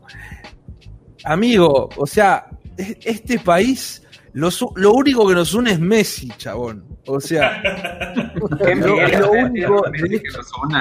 ¿entendés? Yo soy, yo soy anarquista hasta que juega Messi. después se me pasa y listo, pero por Messi nada más, por Messi. Pero es, es una mentira, encima en países tan grandes, este país, Argentina es estúpidamente grande, lo tienen que partir en 10 pedazos más o menos para que sea un país como la gente. Pero, y de hecho le pasa a un montón de países más como, como qué sé yo, en el resto de Latinoamérica. eh, estamos, hay otros países grandes, está Brasil, México es grandísimo, eh, eh, Ch- Chile es largo, eh, pero en general hay otros países que, incluso creo que Brasil se lleva un poco mejor con esta cuestión del, del federalismo y demás. Pero es muy difícil. Y es muy difícil porque ellos tienen como arraigado toda esta cuestión de, de, de- de- de organización política ligada a determinados, determinadas características étnicas que es, es como que no lo vamos a entender y no creo que lo entendábamos durante mucho tiempo porque nosotros ay, la dejamos hace 40 años esta discusión. Pero nos hacemos como que la dejamos en 1810. Pero en realidad, bueno, vamos a hacer como que en realidad ya la habíamos dejado, pero bueno, Estados Unidos le costó un toque más. Pero eh, es, es difícil. Y no sé si, si realmente puedo decir existe un pueblo afgano. Es como que Afganistán fue un territorio que se independizó hace eh, un poco antes de la, de, la, de la Primera Guerra Mundial, o por ahí, eh, perdón, pe- perdón, poco después de, las, de la Primera Guerra Mundial. 1920. 1920 creo que se independizan. Medio complicado porque era una colonia británica, entonces es como... No Pues sé si existe yo creo que Afga- eso- O sea, no existe Afganistán. La realidad es que no existe Afganistán. Y es más, le dejo esa, esa, esa consigna y voy a ir al baño. Así que nos vemos en... Ya lo oyeron, muchachos. No existe Afganistán, son sus papás. Yo creo que precisamente, este, pues eso marca como lo irrisorio de lo que son las, las fronteras actuales, ¿no? Porque las fronteras actuales pues están como basadas en, en la cantidad de, de territorio que ha podido amasar como un solo, un solo grupo hegemónico, digamos, pero no tiene nada que ver con identidad, ¿no? O sea, por un lado, este, pues por ejemplo, hablando como de México, ¿no?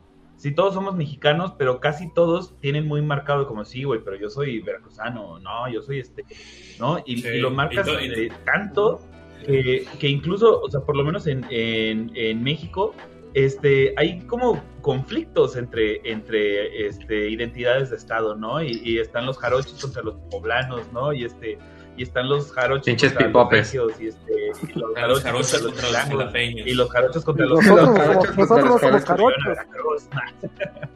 No, los jarochos comieron Veracruz. exactamente, ¿no? Y, y- e incluso dentro del mismo estado, por ejemplo, nosotros que somos del- de, de la capital, este, pues está como un insulto que te digan jarocho. No, yo no soy jarocho, ¿no? O sea, entonces eh, eh, vas haciendo tu identidad. Entiendo que en países más pequeños, por ejemplo, ¿no? Como, muchos países este, de Europa, este, pues no alcanzan a tener tanta diversidad, digamos, o tanta diferencia entre ciudades, porque hay como tres ciudades, ¿no? Entonces, este, se pueden como- como- se Luxemburgo. pueden agrupar. sí, güey, o sea, es una y ya, ¿no? No, o sea, pero pues, Francia creo que lo atraviesas este, como en dos horas de coche, una madre así, ¿no? Entonces, este. Es, es normal, digamos, de, de, de cierta manera que puedan tener una, una identidad como más, este, más concreta, ¿no? No como países tan, tan grandes y, y tan megadiversos. Y se me ocurre, ¿no? Por ejemplo, este, con la URSS, este, hubo un chingo de comunidades que, que existían ahí como, ah, sí, nosotros somos los, este, no, no me sé los nombres de los pueblos rusos, pero los Ruchinsky, ¿no? Y este, y el reto llegó como el, el régimen soviético, y se fue el régimen soviético y los güeyes nunca supieron que fueron parte de la Unión Soviética, ¿no? Y, y luego nunca se enteraron de que, de que este, de ni madres, o sea, pues ellos siguieron. De que ya no había Unión Soviética. Ex- Exactamente, ¿no? O sea, porque pues están este en, en su pedo, ¿no? A mí apoyan los comentarios de, de España, ¿no? Que está este, culturalmente, pues precisamente, ¿no? Porque España eran, ¿qué? ¿Cuántas? Cinco coronas, una madre así. Entonces, Algo así. Eh, España, España le pasa mucho eso, incluso hasta el día de hoy, es re loco eso. España es España, la mayor mentira de, de- del siglo XIX, XX, XVIII, es como terrible, son como cinco países unidos ahí con plasticola, amigo, con cemento, con moco, no sé con qué lo unieron, pero Sí, pues ac- ac- acaban de tener ayer lo de Cataluña, ¿no? De que se quieren de Bueno, no ayer, digo. pero- Ya llevan años. tiempo, sí, sí. Sí, Hay no, Cataluña. y demás, Euskadi, ay, perdón, Euskadi. Euskadi, eh, son unos cuantos países ahí como que decís, no deberían ser el mismo país. Además, en- en Obviamente nosotros en nuestra visión latinoamericana es como... idiomas. En, en España hay como cinco o seis idiomas, de hecho hay más de lo que podés llegar a esperar. Es aranés, aragonés, catalán, Euskara. eh, euskera, Euskera. eh, es como... eh, hay otros más, eh, castill- eh, castellano, Castellano. eh, ay, o gallego. eh, son, son como un montón. No sé cómo no Oye. se pueden poner de acuerdo. Igual, re patético, amigos. Son así, eh, así. Es un estado de Argentina o México. No se pueden poner de acuerdo en hablar un mismo idioma. Dale, amigo, ¿qué onda? De pelear con los franceses está todo bien, pero. Qué eh, pensando en eso del, del- de que están tan divididos por su etnia en, en Afganistán, y aquí nos pasaba lo mismo, ¿no? Pero ¿qué pasa aquí en países como México? Llegó el peje a unificarlo todo. Obvio, pero antes de que llegara el Mesías, pues llegan los españoles, nos conquistan, y entonces se pierden todas las identidades culturales. ¿Por qué? Porque nos mezclamos. Nosotros no teníamos broncas en chingarnos a una Tenochca o a una Olmeca, ¿no? Y entonces nos empezamos a, a volver mestizaje de tal forma que ya somos, todos tenemos algo de negro, algo de español, algo de, de Olmeca. Y, no- y también nos eh, cohesionamos con el lenguaje, independientemente de las diferencias que tengamos entre que los jalapeños nunca seremos jarochos y demás. Pero como el país tenemos una identidad en que todos somos mestizos. Nadie puede decir, ah, no, yo soy auténtico negro, auténtico azteca o mexica, ¿no? De alguna forma eso te da, eso te da cohesión, aparte del idioma, ¿no? Pero en Afganistán no, en Afganistán, pues el que es chita es chita y no se va a ir a acostar con una sunita y, y demás, ¿no? Entonces, pues es, es a, la- a lo que cae eso de que pues no hay con quién negociar, no hay a quien, no, no hay quien cohesione ese, ese, ese, ese país, y así pasa con varios, varios países de por ahí.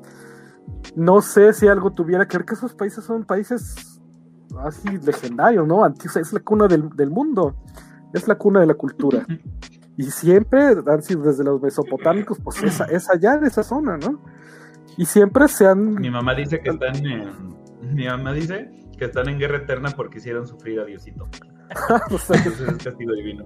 Broma, Estoy seguro, dice. estoy seguro que los El que menos es que Dios- enojar a Diosito son ellos. sí. Estoy seguro que los que menos hicieron enojar al Diosito que está en la Biblia son ellos. Me parece que Diosito mira a América y se la rebana así con un porque- con un cuchillo.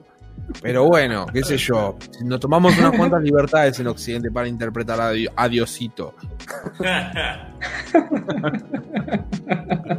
Es un tipo conflictivo, Diosito.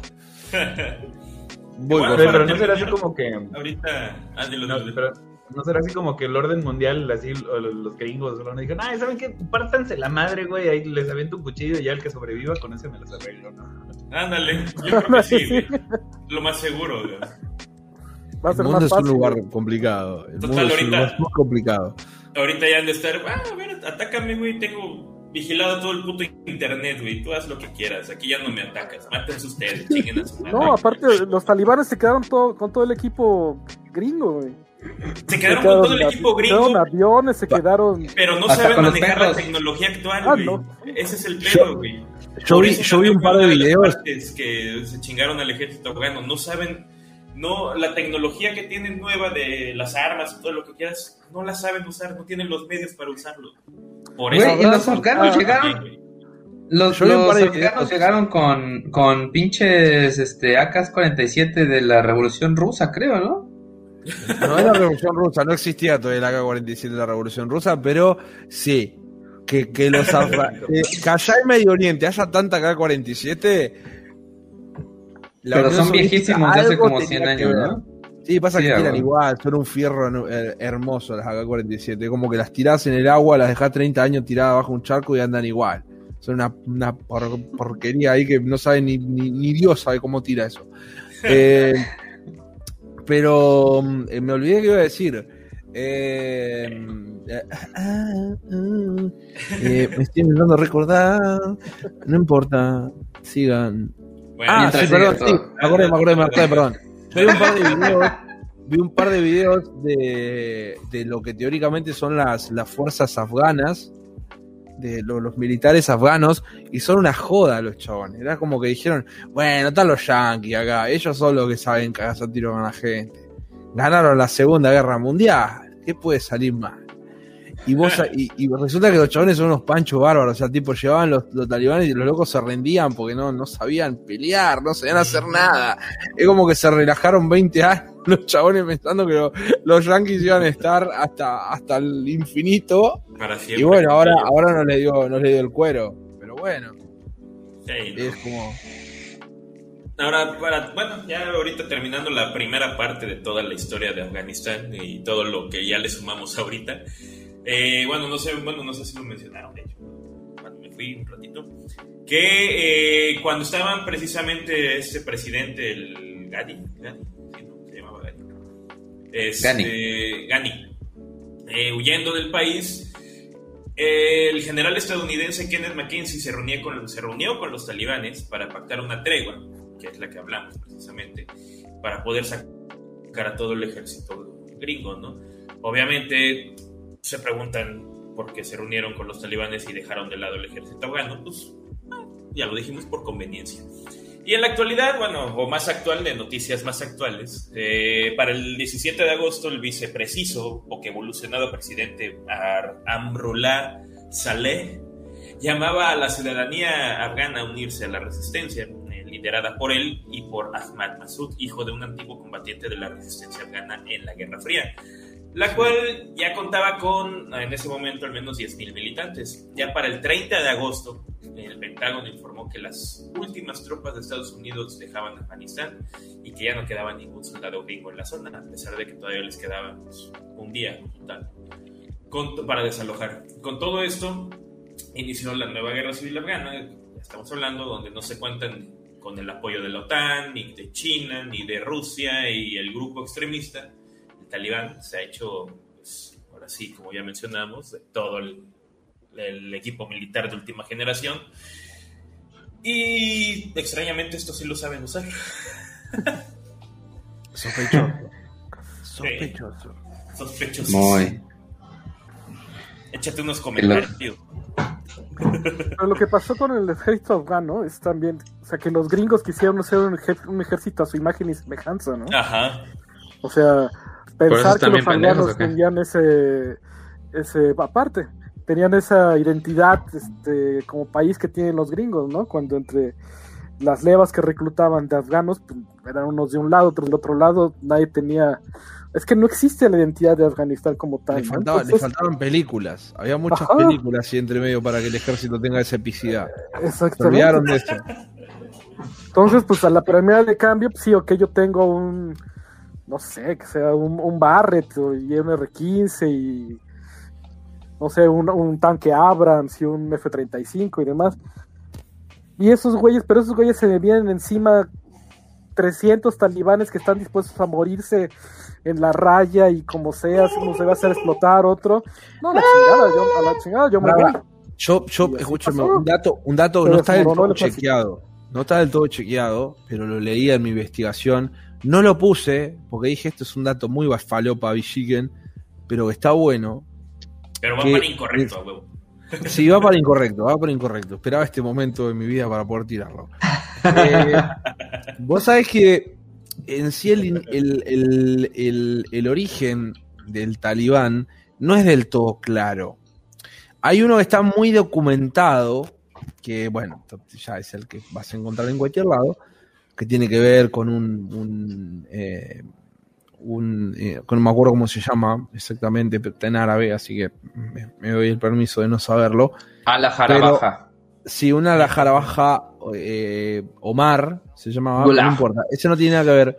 Que teóricamente los primeros talibanes que hay, eh, que existen de esta, de esta corriente de pensamiento, surgieron durante la tercera guerra anglo-afgana, que es la que les da la independencia a ellos en 1920. Y en esta guerra, teóricamente los talibanes eran unos loquitos que iban y cruzaban todo el campo de batalla y mataban británicos a mano, así a, a puño limpio, con, con, una, con un cuchillo y les cortaban el cuello, ¿no? Que, vieron, que, eh, vieron que los talibanes siempre que hacen una ejecución les cortan el cuello, ¿ok? Que ah, está, está bueno. Esos sí eran youtubers, no chingaderas. Sí, sí, sí, no, no eran boludeces, ellos eran youtubers. Pero es- esta práctica de ejecución en realidad tiene un, un significado para ellos que es muy, muy, muy, me, me, me, me, me- me voló la cabeza. Que ellos dicen que cuando los occidentales están tan acostumbrados a ir a la guerra solo porque los, se los señala su nación, que están tan poco comprometidos con su causa, que ellos van, matan de un tiro en la cabeza a alguien, ellos le da lo mismo. Total, mataste a un nadie del otro lado, no había una persona. Era un, un no occidental, era un número más, estaba ahí para morir.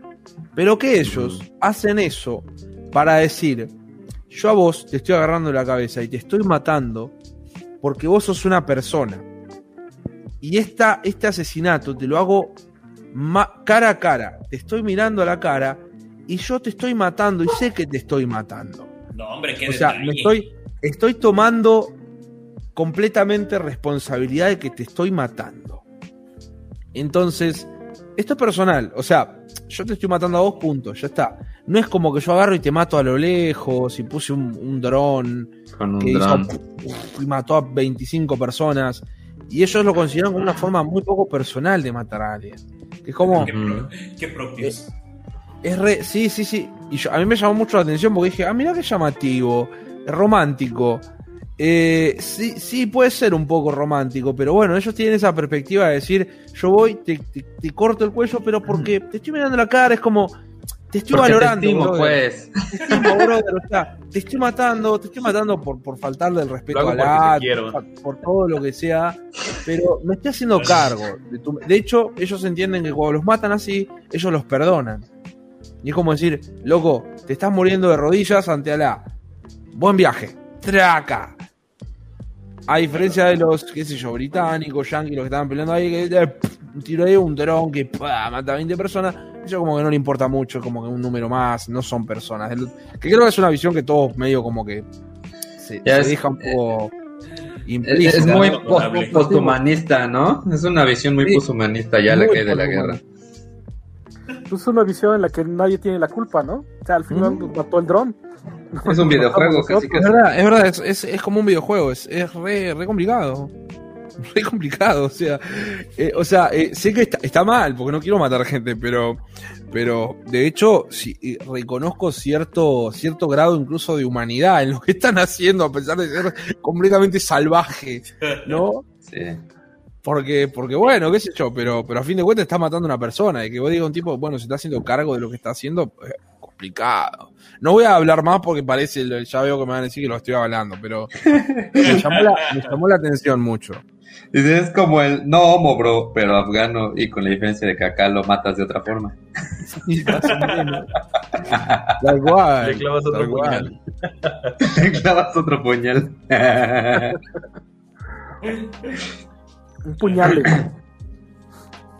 Y ahora, bueno, ya estamos, ya estamos de lleno aquí a como todo lo que echó a perder la, este, la- bueno, más bien lo que propició la caída de Afganistán, ya lo dijo hace rato, este, René, una de las partes, bueno, el, ¿cómo se llama? El tubo este que están haciendo, el gaseoducto, Ajá, el. Ajá. por parte de precisamente Pakistán, como ya todo el mundo les cayó aquí como piquete en la cola, güey, Pakistán, güey. Los cuales precisamente... Güey, ¿te imaginas los pinches pakistaníes así de. Güey, se fue la luz. Ah, vamos a chingar a Afganistán. Ah. Es un poco así. Es un poco así, Pakistán, creo. Sí, lo que tengo entendido es que, bueno, Pakistán ha entrenado a efectivos el ejército talibán, ¿no? Y es precisamente para evitar la, como que el avance o la influencia de, de la cultura india, ¿no? No sé ahí cómo está el rollo. Es medio raro Pakistán. Es como un, un- un limbo entre, entre la cultura hindú y los musulmanes. Es como raro, raro. En una foto de lejos son hindús, pero en una foto de cerca son musulmanes. Es muy raro. Es, Es muy como- raro. Es como esa foto del, del actor este que hace al, al Duende Verde en las películas viejas de Spider-Man, que le Sí. ponían una- un papel aquí, estaba riendo y aquí estaba enojado, ¿no? Sí, eh, William Dafoe. Sí, Ah, William Dafoe. sí. Bueno, Igualito. Las películas viejas de Spider-Man. ¿no? Pues no, tiene 20 años, mamón. Sí, tienen 20 años precisamente. Sí, no mames. Ya estamos viejos, güey. Tienen el mismo tiempo que Estados Unidos en Afganistán. Pues de Exactamente. hecho, de hecho hace rato dijo el, el Touch que este bloquearon la escena de la de las Torres Gemelas, ¿no? En esa película. Ah, Era, era un póster, de hecho era un póster de promoción de la película. No, pero sí hay, sí hay un video, tráiler, sí está la escena. Ah, ya hay un tráiler, sí. Sí, Y ese Sí, porque si lo alcanzó a salir el y. Está Sí, tan característica, esta, esta no es la primera, la primera historia que escucho sobre hicimos algo con las torres, lo tuvimos que eliminar. Tan importante, Sí. tan significativas eran de Nueva York. Yo era, la verdad, que cuando, cuando pasó esto, yo era muy chico. Sí. O sea, no es como que Sí. yo te puedo decir ahora, eh, no sé, pasa algo en el Empire State y obviamente que voy a saber que es el Empire State, pero, pero, pero un montón, hay un montón. Yo, qué sé yo, disco, me- hay un disco de una, de una banda que me gustaba a mí, que literalmente la portada del DVD era de un DVD, un recital que habían hecho ahí, era las torres prendidas a fuego. Y la sacaron creo que dos días antes del atentado así nefasto que tengo que sacar, tipo, sacar todas las copias de circulación porque no, bro, no da, no da, es muchísimo esto. Vamos a poner una huevada, no sé, ponemos un oso, prendido fuego, prendamos fuego otra cosa. Las torres, no, porque ya no están más. Sí, no, no, Y era todavía el está- emblema, güey. Toda película, toda postal, todo lo que quieras de, de, ya no de Nueva York y de Estados Unidos tenían las putas torres de emblema, casi, casi, güey. Por eso les pasó lo que les pasó. Pero además incluso después, o sea, el, el hecho del 9-11 eh, terminó como formando identidad para, para muchos este, gringos y neoyorquinos, ¿no? O sea, y este y los, los cuerpos de bomberos y los cuerpos de policías que estuvieron ahí, o más bien lo- los policías específicamente que, que fueron ahí, de- los tratan como héroes, pero ellos mismos, porque muchos pues siguen trabajando en su uniforme, tienen puesto como una medalla de que este de que fueron a, a atender el- la emergencia, ¿no? O sea, y es algo como Mm, a través de lo cual han creado mucha identidad, o sea, este y, unión y- ya. y todos tienen bien marcado y todos están así como que siempre se acuerdan, ¿no? Y ves no, no solamente los monumentos, sino como, como las placas este, de las personas. Exacto, se, se volvió como este como sagrado, ¿no? Ándale. Tengo entendido que se murieron más bomberos que, que si, cosa que personas ahí adentro de la torre, por ejemplo. Sí. Es que había una convención de bomberos. Sí. Único que falta, pero sí, literal. Creo que creo que hay más muerte de bomberos, me parece, porque no sé cuántas, no sé cuántas bomberos tienen que haber en esa ciudad, amigo. No sé cuánta ni cuánta gente hay, amigo. No, Algo que sí hubo, Resaque no se le este, prende a fuego tu casa ese día. por la, por se apagaron con el la. Por la cantidad de humo, más bien de polvo que hubo y que hubo en el ambiente durante muchísimo tiempo, este sí hubo muchísima gente con cáncer Mm, derivado de esa madre. Sí, también. Complicado. Todo el asbesto escondido les- que tenían, güey. Ah, yo les quiero contar un chiste que me aprendí hace como 20 años que, que llegan Despacito, anda despacito, René. No, no, no, tranquilo.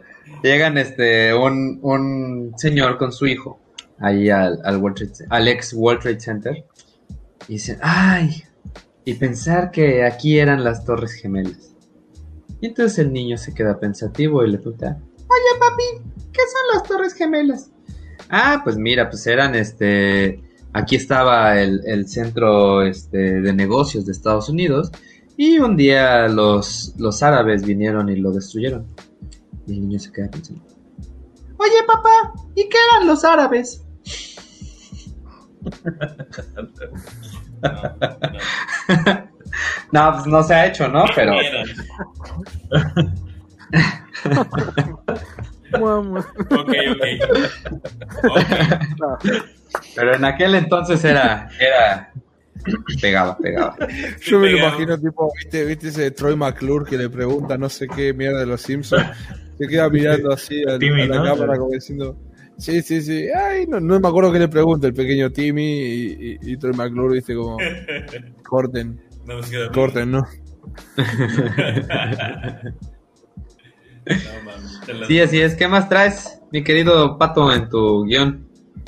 Eh, pues, eh, estamos con eso de las. ¿Cómo era? Las cosas que causaron la caída de Afganistán ahorita. Eh, otro punto que tenemos ahí son los errores fatales desde el pasado, desde George Bush Jr., obviamente, eh, que rechazó no desde antes el- un ofrecimiento de líderes talibanes de negociar una salida política ¿no? aquel entonces. Y bueno, obviamente, pues EU Estados Unidos, incapaz de entrenar o de crear bien a un buen ejército afgano, ¿no? Crear, como dijo, creo que dijo Cale, o no, o Horacio, ¿no? Crear militares a su misma imagen. Pues, todos eran rebeldes con diferentes, ideas, pensamientos, valores, etcétera. Pues no vas a hacer un ejército similar para ellos. ¿Y qué tanto, y qué tanto ellos querían a su nación, no? Eh, también eso. sí. O sea, hasta donde sabemos querían libertad y liberarse de, de esos cabrones. Pero pues hasta ahí. ¿Qué más quieren? No hay algo Es muy que- es que arraigado. es- es eso, o sea, no es lo mismo, o sea, volvemos a la que no hay amor a una nación que no, ex- que no existe como tal Que no para existe, ellos, ¿no? Exacto, exactamente. De ahí lo siguiente fue el, bueno, la traición del Tratado de Doha, precisamente, ¿no? del coste y sacrificio. El coste y el sacrificio de la guerra es demasiado alto, ese fue el pretexto para precisamente retirarse. Y pues, Según dos marcarse mil, ¿qué es? ¿Dos mil millones de dólares? 2.200 2.2 billones de dólares. No, O sea, pero es que en inglés el billones en español, No, no, pero billones Ajá. en español, o sea, billones en español ya. ah, sea, trillions en inglés. Trillions en inglés. Trillions en inglés. Sí, eso es el costo de la guerra, güey. No mames, imagínate. que no saben hablar. Lo, lo que pasó en la historia de la guerra es que cuando, o bueno, yo entiendo, cuando pasó el atentado de las Torres Gemelas y lo que decían, eso cohesionó a Estados Unidos. De algún forma lo, lo, lo juntó y lo juntó con un solo objetivo, ¿no? La venganza. Así Que, la, es. que la- la venganza no existe, dice nuestro Mesías, ¿no? Pero en los gringos sí. Entonces, la venganza los cocinó de tal forma que le autorizaron a, a las Fuerzas Armadas de Estados Unidos N cantidad de millones de dólares y recursos con tal de vengarse, ¿no? Y estuvieron todo ese apoyo hasta que contra- lograron encontrar a, a este cuate, al Osama Bin Osama Laden. Bin Osama Bin Laden, ¿no? A partir de que mataron a Osama Bin Laden, el público en Estados Unidos empezó a perder interés por la guerra. ¿Por qué? Porque ya se habían vengado. Pues ya que chingados hacían en Afganistán. Ya no tenían un objetivo de, de alcanzar la venganza por los muertos que habían tenido. Así Ya es. habían matado al güey que había organizado todo y que había provocado esas muertes. Eso fue que 2014 cuando lo agarraron, cuando sale la, la foto de Obama. que está 2012, ahí, creo. Creo que 2012. me o parece. 2012, ¿no? Sí, sí, por ahí. Y a partir de ahí, entonces empezó a disminuir el, el- el apoyo del, del pueblo gringo a, a la guerra de Afganistán, a tal punto que el mismo este, ¿cómo se llama? El- el- el Trump fue el que decidió que ya tenían que salirse de ahí, pero nunca encontró la forma de, de hacerlo. Hasta que ya llegó este, este Biden. Pero, pero estando Trump se hizo el, el pacto, El ¿no? De que se iba a salir. Sí, y ya Biden, Biden ya nada más a, a salirse poco a poco y pues ya le dejó la bolita a, a Biden para terminar totalmente, ¿no? La verdad es que no había una salida amable para Estados Unidos de Afganistán.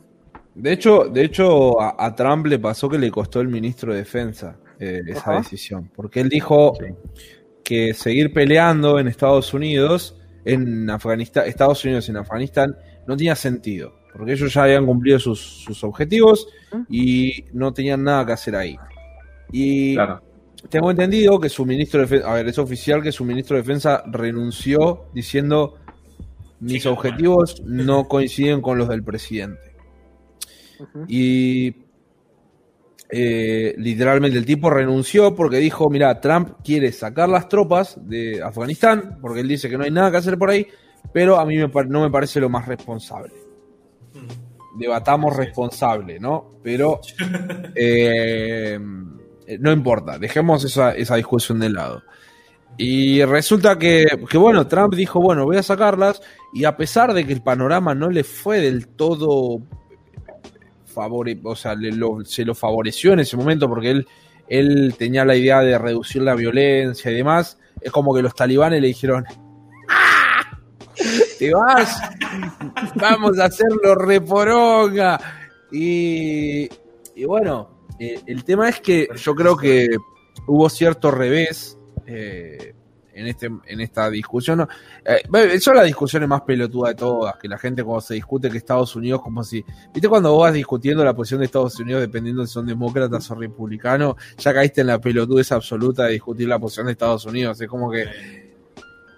Dale, brother. es como. de esos dos puntos nada más, no tienes. Es como, no, no, o sea, es, eh, se están debatiendo cosas puertas adentro de Estados Unidos.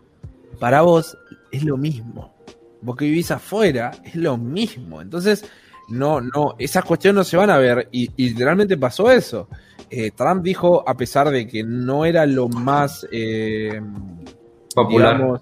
popular. popular, no era la decisión más responsable según su ministro de Defensa, él dijo, no tengo nada que hacer en Afganistán, que tiene razón. ya no era negocio. O sea, entiendo que tiene razón, y mirá que me, para darle la razón al nefasto ese, eh, decir, bueno, ok, eh, hay que sacar las tropas, y el tipo las sacó, y yo creo que se comió el revés de pensó que iba a estar reelecto, y no, no fue reelecto.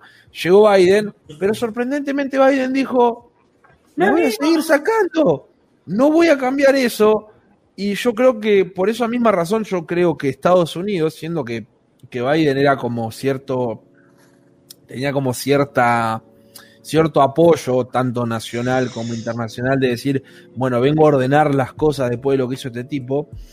El tipo puede haber dicho, bueno, mira, eh, sacar las tropas de Afganistán, no nos gusta el belicismo,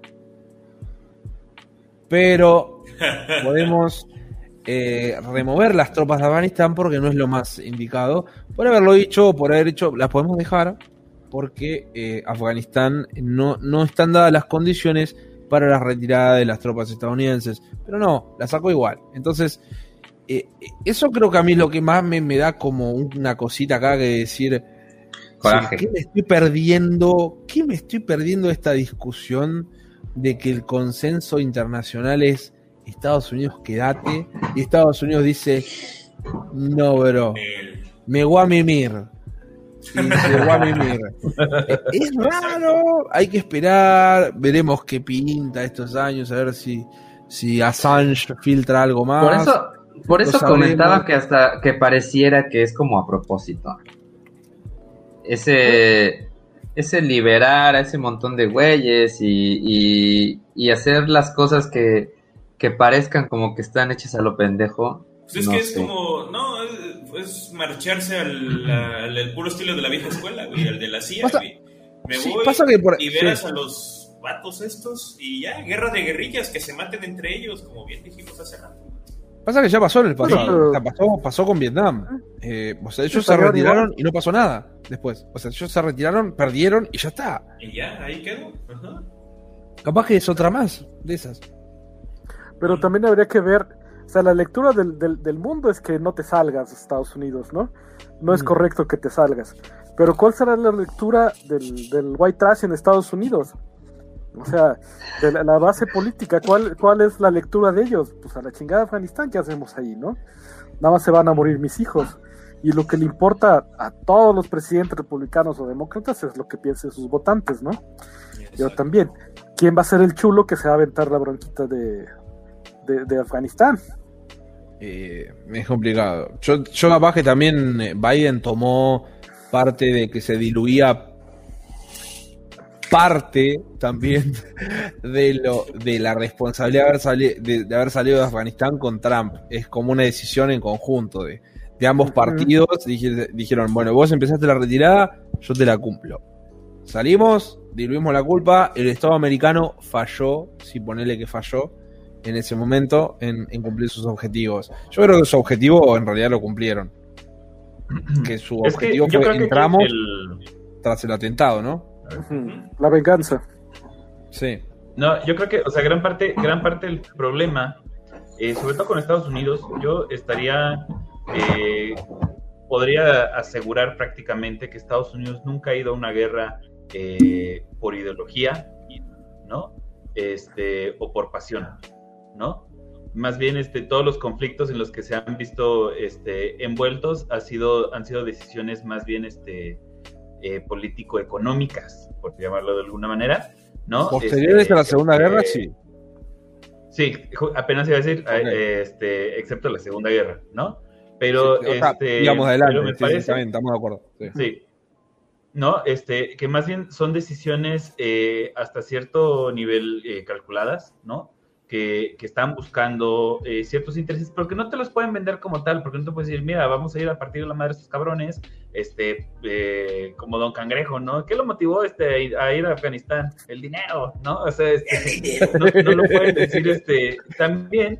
Entonces, pues, necesitan un relato, ¿no? Eh, tienen que, que justificar de pronto y eso, y que si hay un montón de loquitos que, que sí se la creen, ¿no? Y que sí dicen, no, sí, tenemos que, que vengarnos y eso, y entonces se, se clavan, ¿no? Entonces, eh, funciona mientras ellos están como cumpliendo con otros intereses que obviamente pues, son, son económicos, o sea, la, la industria de la guerra, pues, es exageradamente, este, eh, cosa- genera mucha ganancia, pues, ¿no? lucrativa. Este, Sí. gracias, exageradamente lucrativa. Y a final de cuentas, eh, tenemos que, que recordar que, por lo menos en, eh, bueno, en Estados Unidos es más marcado, porque aquí también pasa, pero este, el presidente no tiene tanto poder para tomar eh, ciertas decisiones, sino que tiene que responder a los intereses este, empresariales y comerciales, ¿no? El lobbying es demasiado fuerte, donde incluso los grupos empresariales pueden eh, controlar las, las decisiones políticas. Entonces, eh, si más bien esta, esta mesa de cabrones este, multimillonarios armamentistas vienen a este eh, vienen a, a decirle, ¿sabes qué? Afganistán ya no es habitual, ¿no? Estoy gastando mucho dinero, este, no, no estoy vendiendo lo suficiente, vamos a retirarnos y este, y entonces me vale más decir es azul o rojo, ¿no? Simplemente va para afuera y va para afuera y esto lo vas a respetar. Ya si ustedes quieren ahí este, hacer su, su cuento de que no se llevan bien y lo que sea, es muy supero, pero esto ya está hecho, ¿no? Entonces, a mí no me sorprende que dos presidentes digamos, de partidos contrarios puedan, este, cómo hacer continuar esto, porque no depende de ellos, ni de sus, ni de sus partidos, ni de sus ideologías. Depende de otros intereses que traen ahí este, en el lobbying, ¿no? Este, y yo lo decía medio en broma, pero me parece que sí puede ser en serio como decir así, este, ah, pues órale, cabrones, pártanse la madre, que se haga el pinche desmadre otra vez porque ya están muy contentitos con este, con Afganistán, y este, y cuando vuelvan a, a, este, a sufrir y cuando vuelvan, entonces yo voy a tener justificado regresar con más armas, con más equipamiento y con más gastos, este, Muy para bien. volver a poner orden, ¿no? Efectivamente. Yo ahí no estoy. En el último punto, difiero con Cale de una cosa. Es que, si bien el gran negocio de Estados Unidos es la guerra, y va a las guerras por negocio, la guerra de, la invasión a Irak y eso fue netamente negocio. Este, el mismo apoyo a los mujahidines cuando estaba la Unión Soviética era político y económico.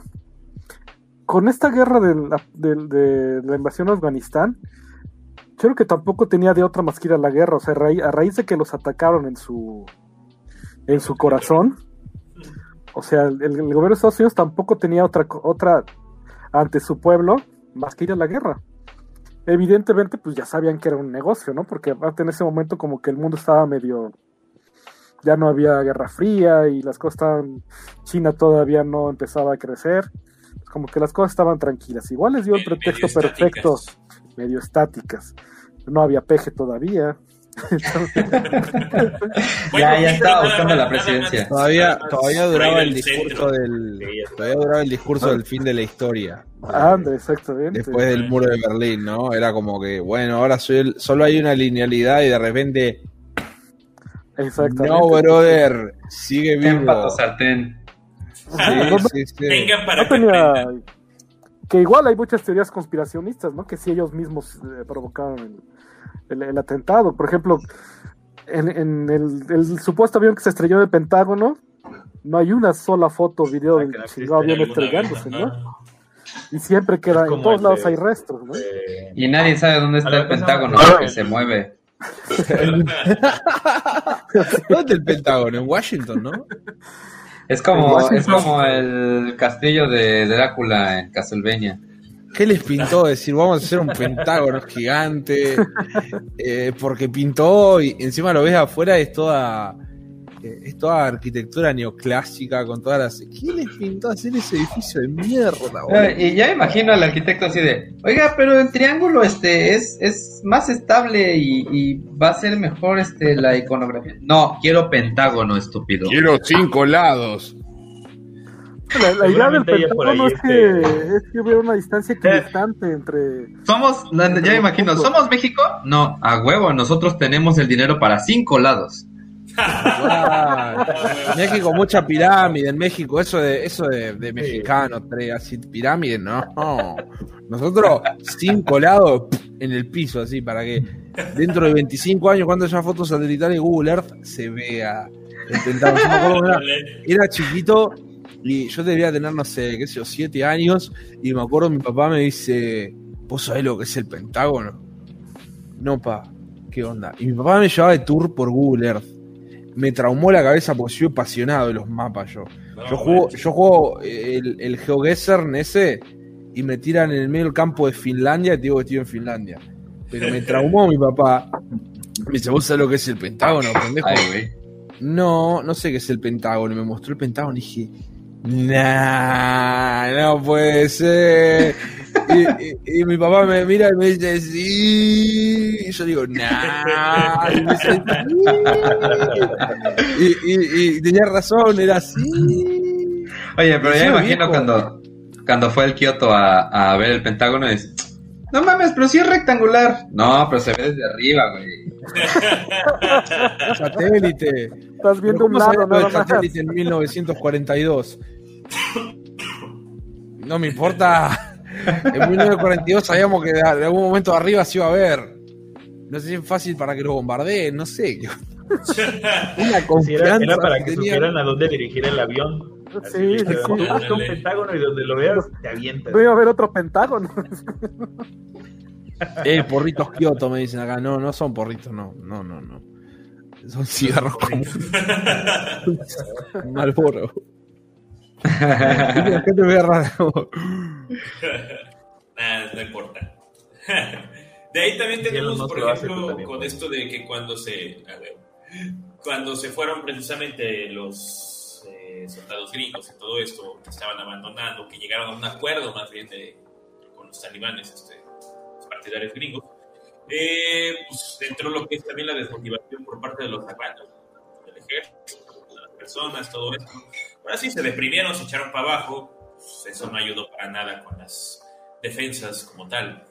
Eh, otra parte que no ayudó para nada esta caída del, del país afgano es la corrupción, que, pues, para variar, parece políticos latinoamericanos ¿no? Eh, se, se clavan todo, eh, inventan nóminas, eh, hay escasez de insumos, en este caso de instituciones, Ah, Ahí se roban el equipo las mismas personas, este, bueno, los mismos soldados que nada más les pagan que te gustan 200 dólares al mes, cabrón.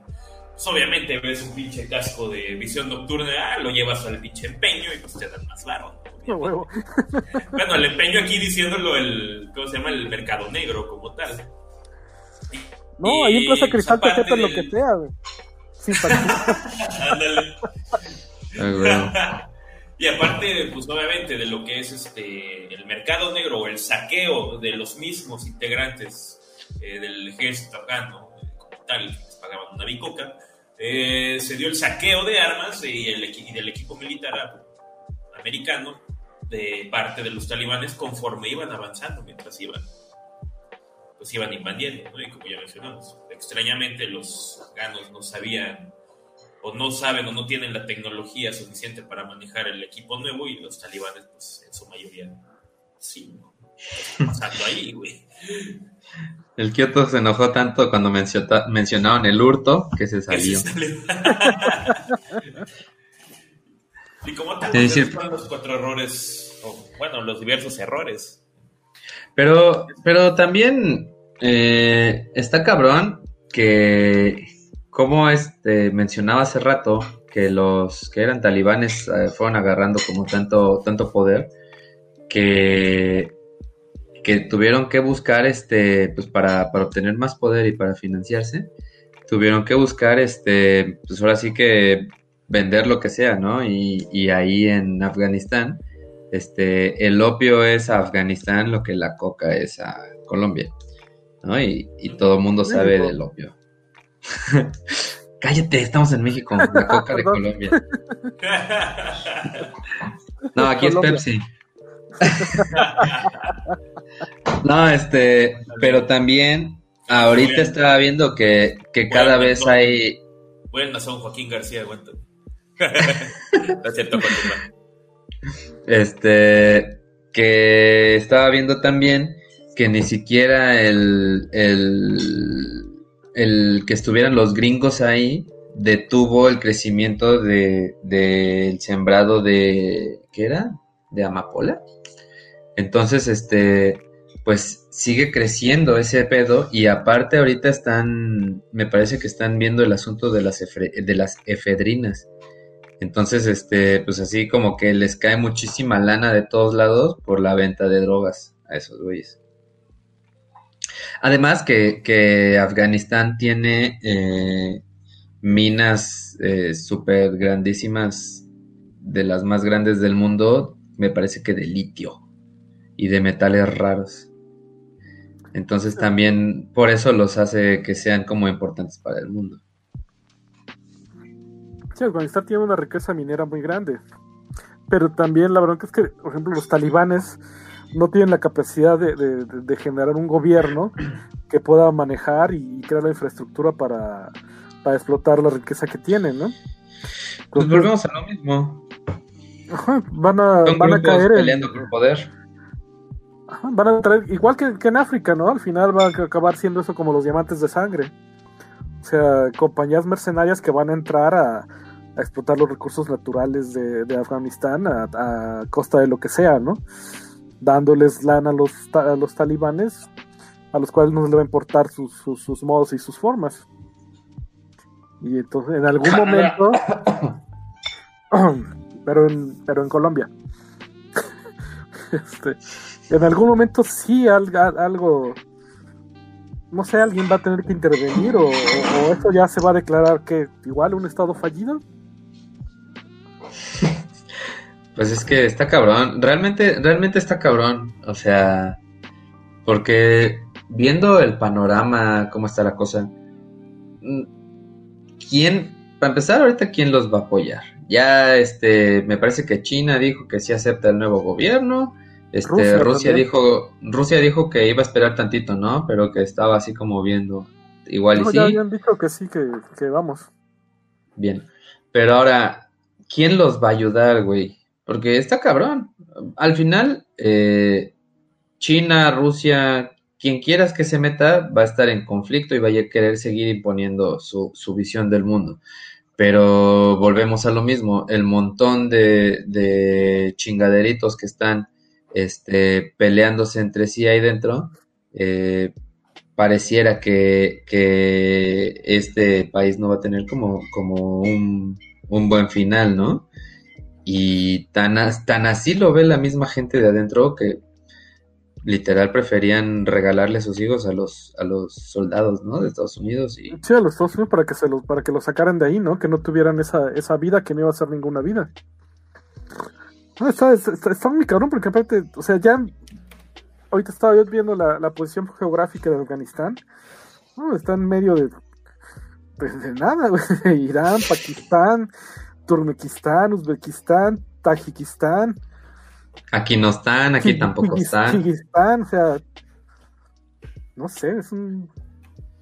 ¿Qué, qué futuro hay para Afganistán después de los talibanes o con los talibanes? Es muy difícil. Yo, yo, yo personalmente. Pero sin llorar, pero sin llorar, por favor. No, no, no, no, no.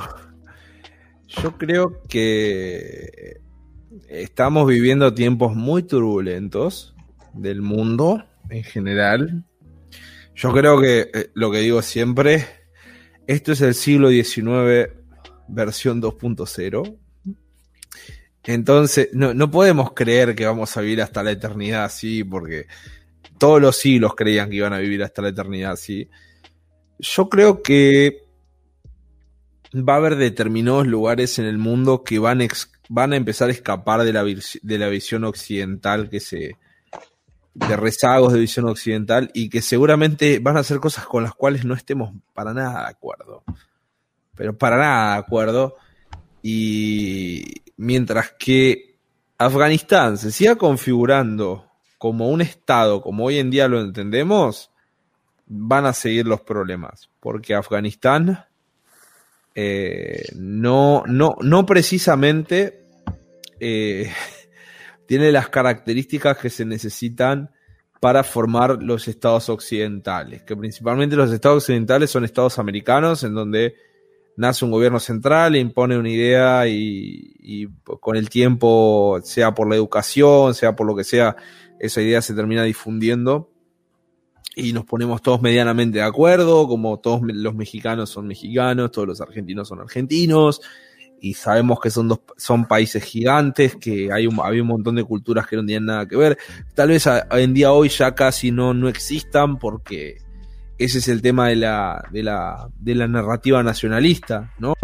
Es como eh, parece eterna, parece que siempre estuvo ahí, pero en realidad fue impuesta en algún momento y que tarde o temprano termina fagociándose de determinados aspectos culturales y hace que todos creamos que tenemos cosas en común, ¿no? No sé en México cómo es que pasa, pero bueno, en Argentina eh, pasa a partir del- de, lo que es el centralismo rioplatense, ¿no? Que es como eh, to- toda Argentina debe cumplir determinados aspectos que en sí en realidad son parte de la cultura rioplatense, que es como lo que digo siempre, un uruguayo se parece más a un argentino que tal vez un, un- una Uruguayo. persona que vive en el norte. O sea, realmente un uruguayo se parece más a, un argentino, a la idea que tenemos de argentino, que tal vez un salteño, un jujeño, un formoseño, que son gente que viven en, en- en convivencia con otro tipo de culturas, por ejemplo en Formosa, qué sé yo, hay ciudades eh, como, qué sé yo, Clorinda, ponele, que es una ciudad que limita literalmente con Paraguay, y ahí se vive eh, de una forma súper homo- súper eh, eh, pe- natural, si podemos decir natural, la transición entre, entre una cultura y otra, que es la argentina y la paraguaya. Entonces, Está muy permeado. es como, sí, sí, entonces Afganistán es un país chico y tiene esos conflictos que por ahí nosotros no los entendemos porque para nosotros es como, bueno, el Estado está ahí, el Estado es justo, el Estado es bueno, tenemos que obedecer lo que es el Estado porque el Estado es, es, es el, el juez de toda esta cuestión y siempre es, la, es el más racional de todos y por eso tenemos que obedecerlo. Y para ellos no. Para ellos no. Y están muy lejos del brazo occidente como para poder decir, bueno, la influencia llegó hasta acá como nos pasó a todo el continente americano. Por ejemplo, Oriente Medio es un país que es un lu- es, Oriente Medio es una parte del mundo que tiene un montón de países que no necesariamente comparten esta visión. Entonces, eh, eh, nosotros siempre pedimos, porque incluso a mí me parece mal que a pesar de que como hablamos hoy de lo de la, Unión Soviética, está mal que querramos imponer, por ejemplo, un ateísmo de Estado porque nos parezca más afín a los regímenes eh, occidentales, siendo que la sociedad que está ahí no lo termina de aceptar. Entonces es igual de mal, incluso hasta me parece más negociador que Estados Unidos haya llegado en, 2000, en 2001 y diga, bueno, la verdad es que no vamos a cambiar nada. Usted, o sea, usted hagan lo que usted les pinta, sean lo misóginos que quieran. Nosotros estamos acá para que nadie mate, a- no explote nada. Y hasta nadie. eso me parece más conciliador. ¿Entendés? Que es muy difícil, porque si vos decís, ay, los soviéticos, sí, re lindo, el régimen, la- las mujeres eran súper libres, pero es complicado imponer eso en una sociedad en donde la, gente la pasa súper complicado. Entonces, Es que realmente no sé. Si yo tengo que pensar el futuro de Afganistán teniendo en medio la figura de un Estado centralizado, no puedo. No puedo y no, no sé si alguien podría llegar a poder pensarlo sin que haya que eliminar a una cantidad de gente que digas, ya no, no, la gente de Afganistán se puso de acuerdo no porque se puso de acuerdo, sino porque Se acabaron. lo que estaban en desacuerdo. Entonces, Y si lo separan en cuatro partes. podría ser, podría ser, pero estoy seguro que gente va a decir, no, yo soy de Kabul y para mí Kabul es musulmán. Y vos decís, no, Kabul es ateo. Y vos decís, no, Kabul es musulmán. Tiro. Sí, pero musulmán del otro lado. Exactamente, Pero- no, musulmán. Ah, es musulmán, sí. Ah, pero vos sos un. Tal cual, ¿no? Esa visión liberal de, de entender el, el- el- el Islam no me, no me gusta. Vamos a Itraca. Y de hecho, los talibanes son eso. O sea, había un Estado islámico, pero los talibanes impusieron su.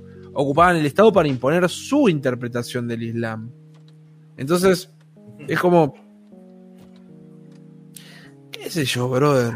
O sea, ahora también, también una cosa es, es cierta, o sea, todo el mundo está viendo Afganistán ahorita porque ahí estaban metidos los gringos, ¿no? Pero en África hay muchos países fallidos Uf. como lo es Afganistán, igual dominados por, por etnias, no, no, no por el Estado, ¿no? Por el estado Están los tutsis, están, sí, o sea, en África se están dando y se han estado dando con todo a lo largo de, después de, de que dejaron de ser colonias, ¿no? tal cual.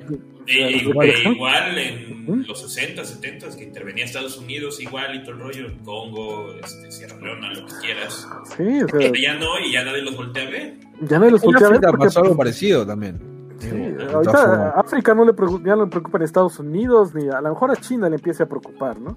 Sí, ¿no? Pero ahorita nadie está volteando a ver, pero también hay N cantidad de estados así, entonces eso será algún, o sea, es, es el futuro, un futuro posapocalíptico o algo, al- algo el futuro será así. uno de los futuros, uno de los tantos futuros disco- distópicos que lo esperan en Afganistán, yo creo. Pero fíjense, por ejemplo, ahí hay algo que a mí me parece bien interesante, que es como eh, hace rato decía yo que, que Estados Unidos no se, desde la Segunda Guerra Mundial no se involucra en conflictos este, por pasión o ideología, lo cual parecía lo contrario, ¿no? Pareciera precisamente, sobre todo en, en países este, musulmanes, pareciera que la ideología y la pasión es lo que mueve este, todos esos, estos, este, estos conflictos y estos movimientos, ¿no? Y la búsqueda del, del talibán por el poder de, de Afganistán y todas estas guerras, pareciera eh, que tienen eh, absolutamente, solamente tienen eh, fines este, ideológicos, ¿no? Este, y sobre todo como de imposición de, de ideologías, ¿no? Como estos están este, eh, pecando, este, ¿cómo le llaman al pecado? Este, haram, ¿no? Este, y, y ahora, este, pues hay, hay que, que acabar con estas, con estas culturas del pecado y hay que, hay como que promover nuestra ideología. Sin embargo, eh, no sé si hablan de porno eh, o hablaban de porno en lo que, en lo que me fui, pero por ejemplo, este, o no se pusieron a hacer porno. No, pongo el, pongo el ejemplo porque este, uno de los países que más, o de- dentro de los países que más consumen pornografía después de México, obviamente, este, están, por ejemplo, Pakistán y Afganistán, ¿no? Este, y dando el caso de que explícitamente, Buen dato, no lo sabía eso. explícitamente eh, la pornografía es haram, ¿no? Este, indiscutiblemente, y además hay cientos de pasajes, este... Ay, se me fue Ahorita vengo, voy a hacer una investigación. Oye, ¿por qué se El llama Corán Harán? es Se debería el- llamar, el- se, de- se debería llamar Jalán. se la haram.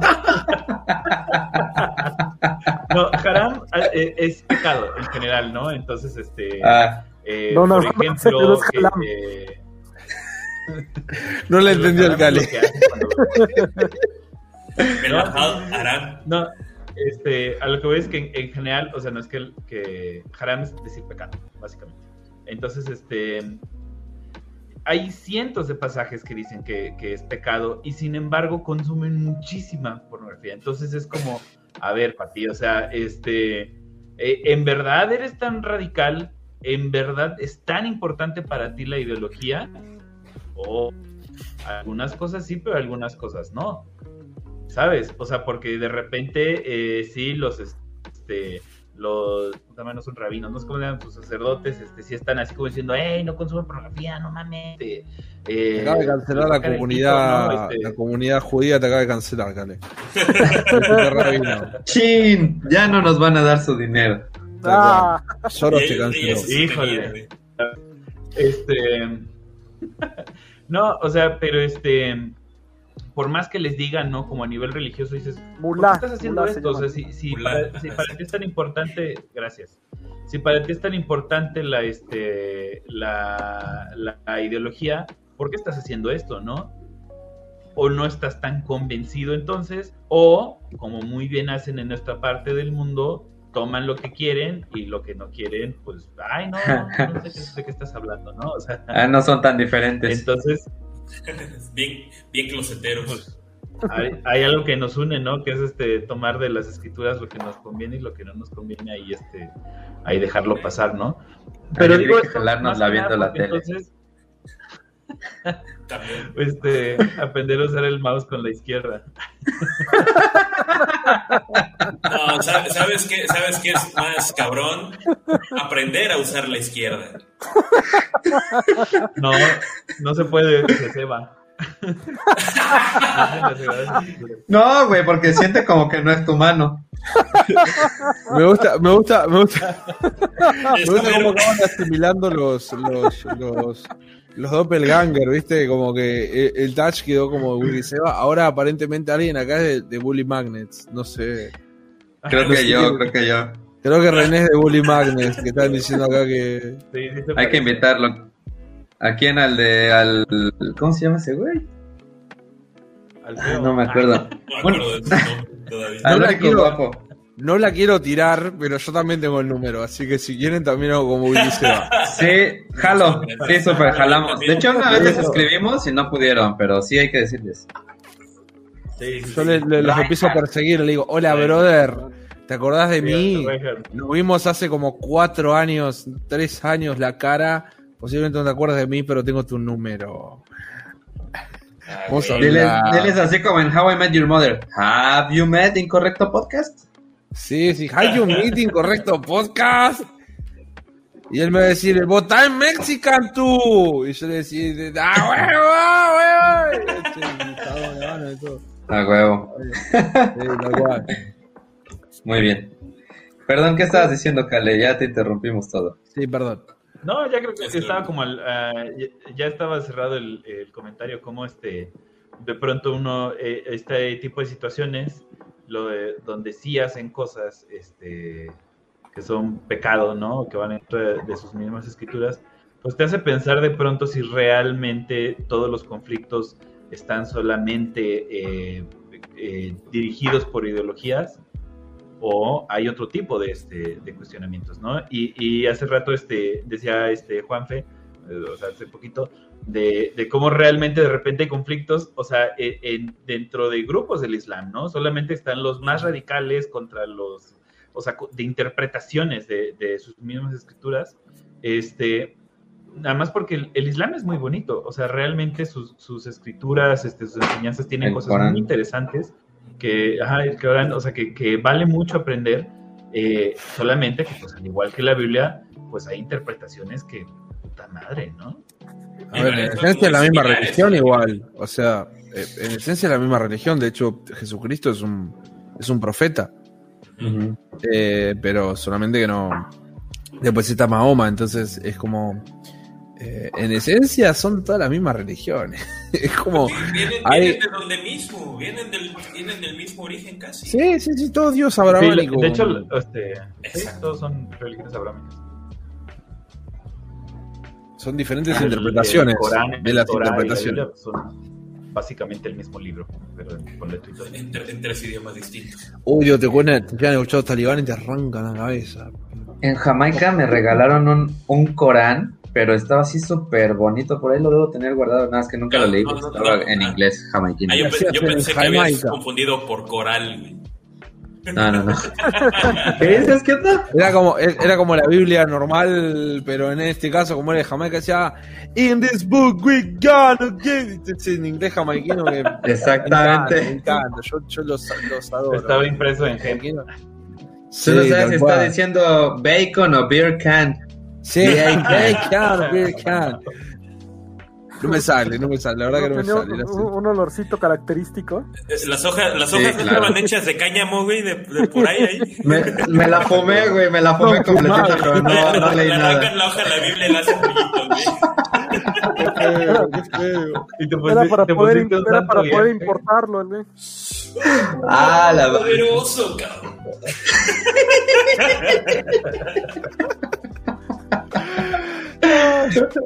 Ay, güey. No, definitivamente este programa no va a ganar nada, güey. De malo. Sí. Ah, huevo. Ah, ya ganó algo, mira. ¡Ea! ¡Vamos! Gracias, Alistair. Super. Con la cortinilla. Ah, saludos, Alistair. ¿Cómo estamos?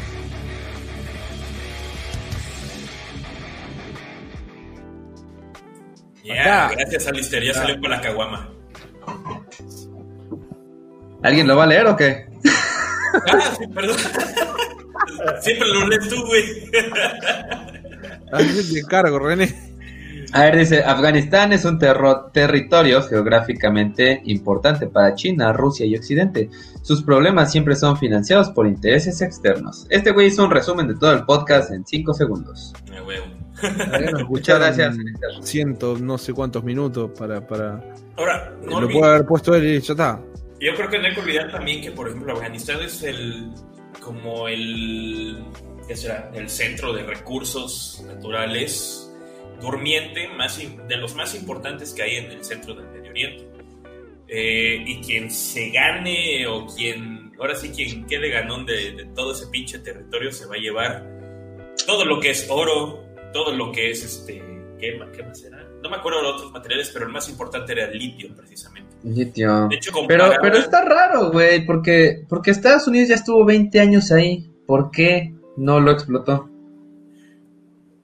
No, ahí sí. ¿Por qué dejó de ser redituable para Estados Unidos estar allá? Ahí está la pregunta Porque realmente, más ¿Qué que la pregunta? de- No, porque, Más que la porque de realmente para recursos, explotar se dedicaban todo a- lo que tienes. Bueno, lo que yo pienso es que, bueno, que, o sea, para explotar todos los recursos que tiene Afganistán, necesitas tener un país en calma. ¿no? Y nunca lo logró Estados Unidos.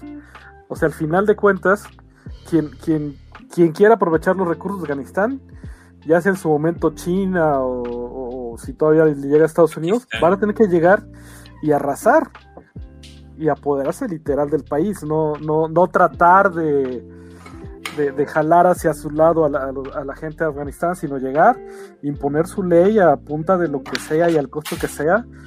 Y entonces sí, ya, ya, ya con un país pacificado, controlado al 100%, podrán explotar eso.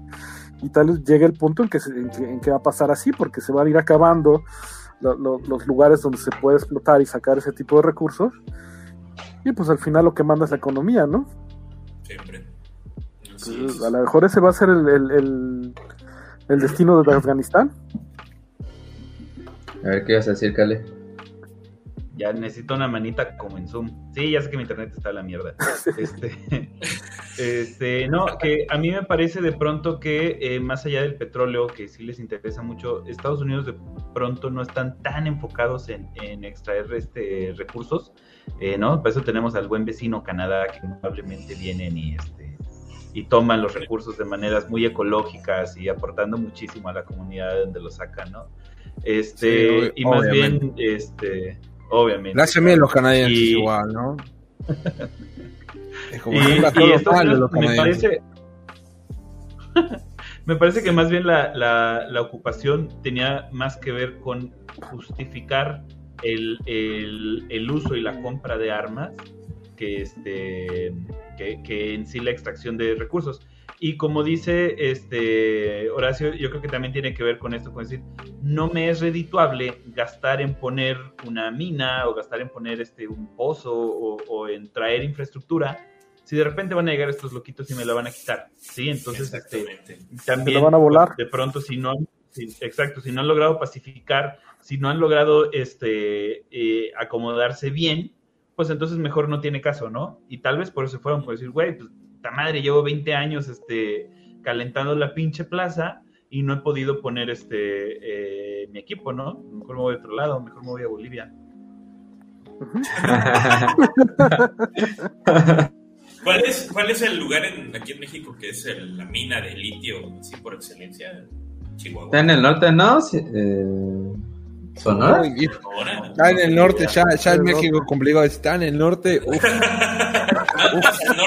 cerca de los dedos lleno de queso cheddar ahí. oh. Cerca, exactamente, está Bro. muy cerca. De que está muy We need cerca de esos pinches dedos regordetes llenos de Sí, sí, sí. We need your litio.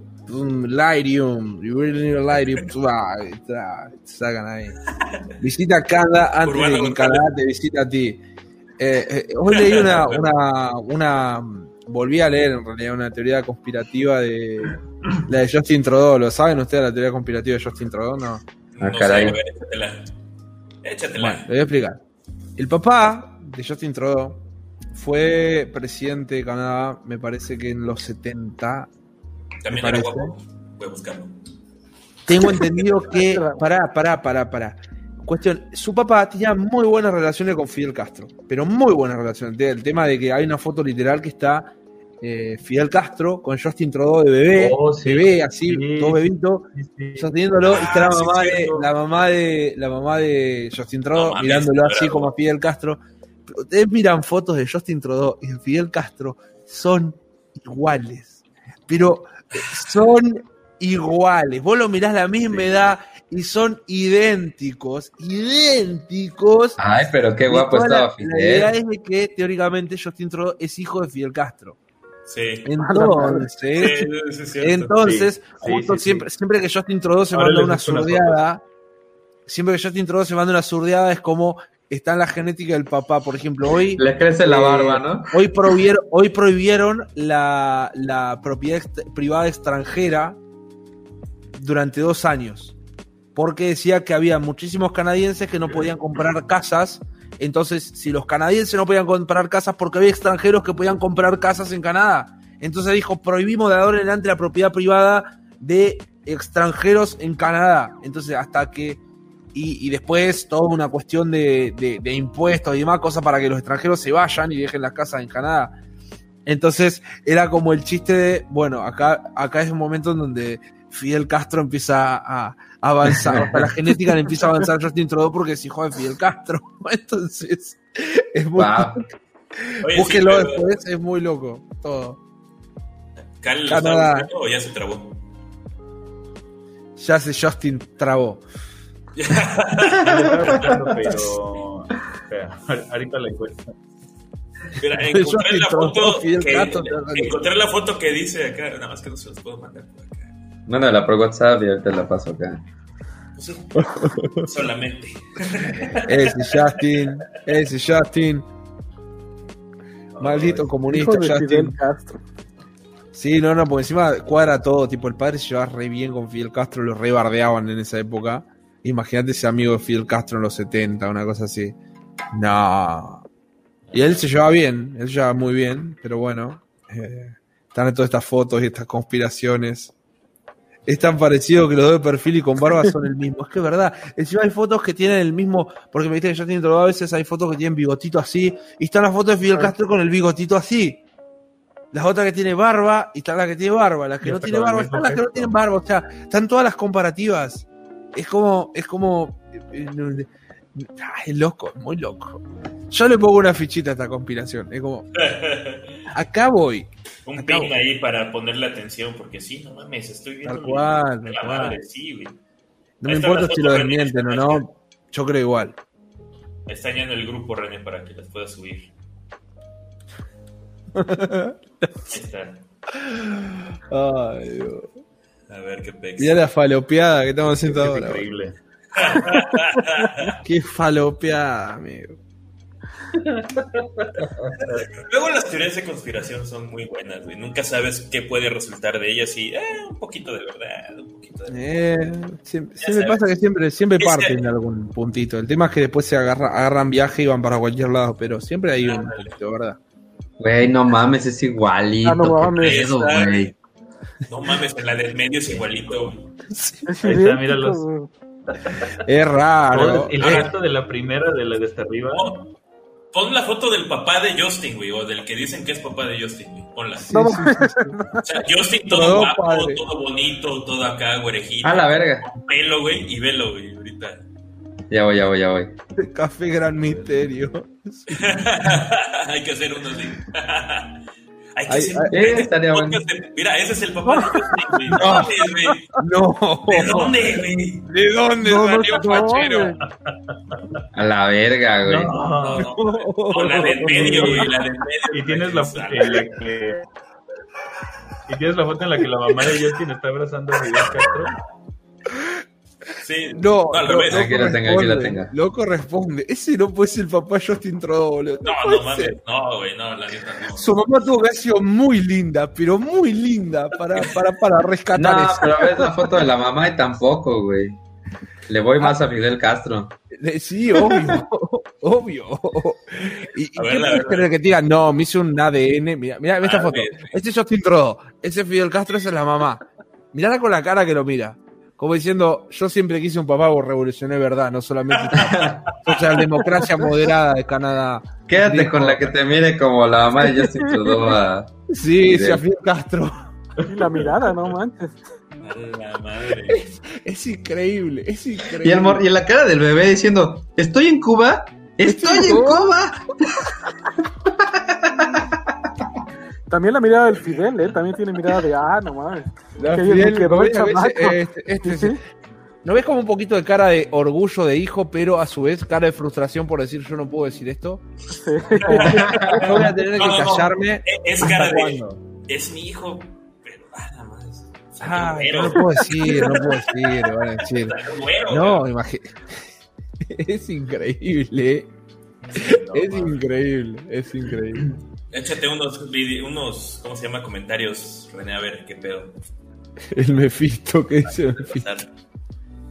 Tortuga, bonita noche. Dice, tan buen amigo era que le prestó su mujer.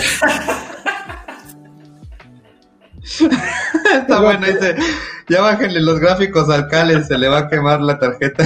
15 FPS no es sano. Está muy bien, se está viendo muy bien el Cale hoy, la verdad. Ah, que- mira, ya se está. Ay, Está- pasa está que cuadro por el cuadro. cable estaba, estaba frisado en realidad. Cale Movimiento estaba- cuadro por cuadro ya.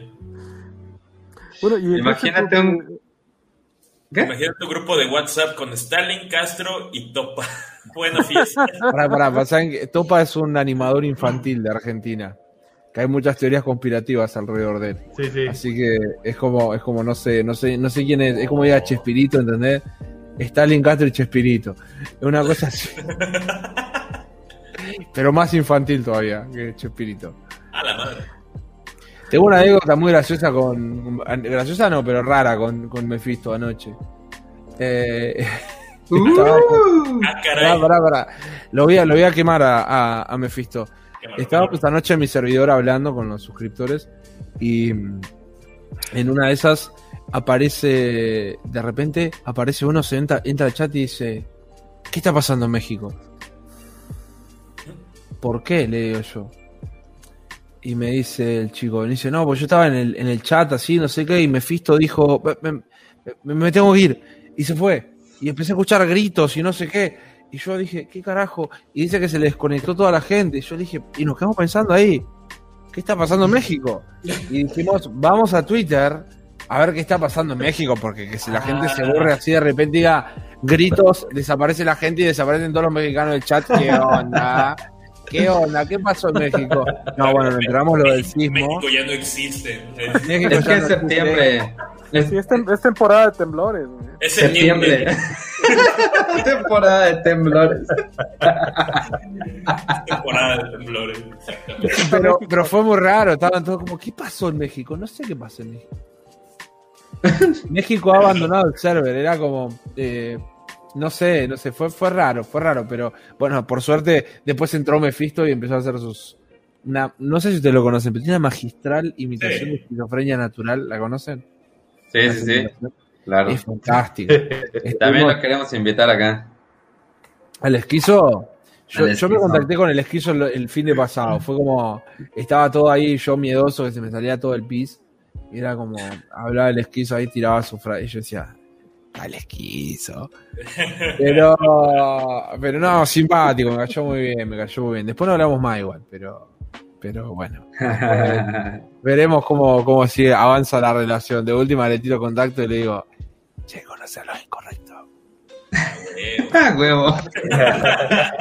No te querés ver Aquí, lo incorrecto. por debajo de la mesa. Por debajo de la mesa, tal cual, tal cual. Yo soy el. el, el- El contacto. Sí, no, no, soy como el, el, el espía. Padrino. Tal cual, tal cual, por favor, por favor, vamos, El contacto acá. Eh, de, hecho, de hecho, es nuestro pimp. Nosotros somos las pirujas. el otro día estaba con Guillermo entré y dije, che, se le- René empezó a leerlo serio y después dijo, ah, no, este pajero me está pelotudeando. Yo le dije, le dije, che, se me salió dos veces la. Fíjese que hay una. una hay una, un error en la cámara, le digo, sale dos veces Wikiseo.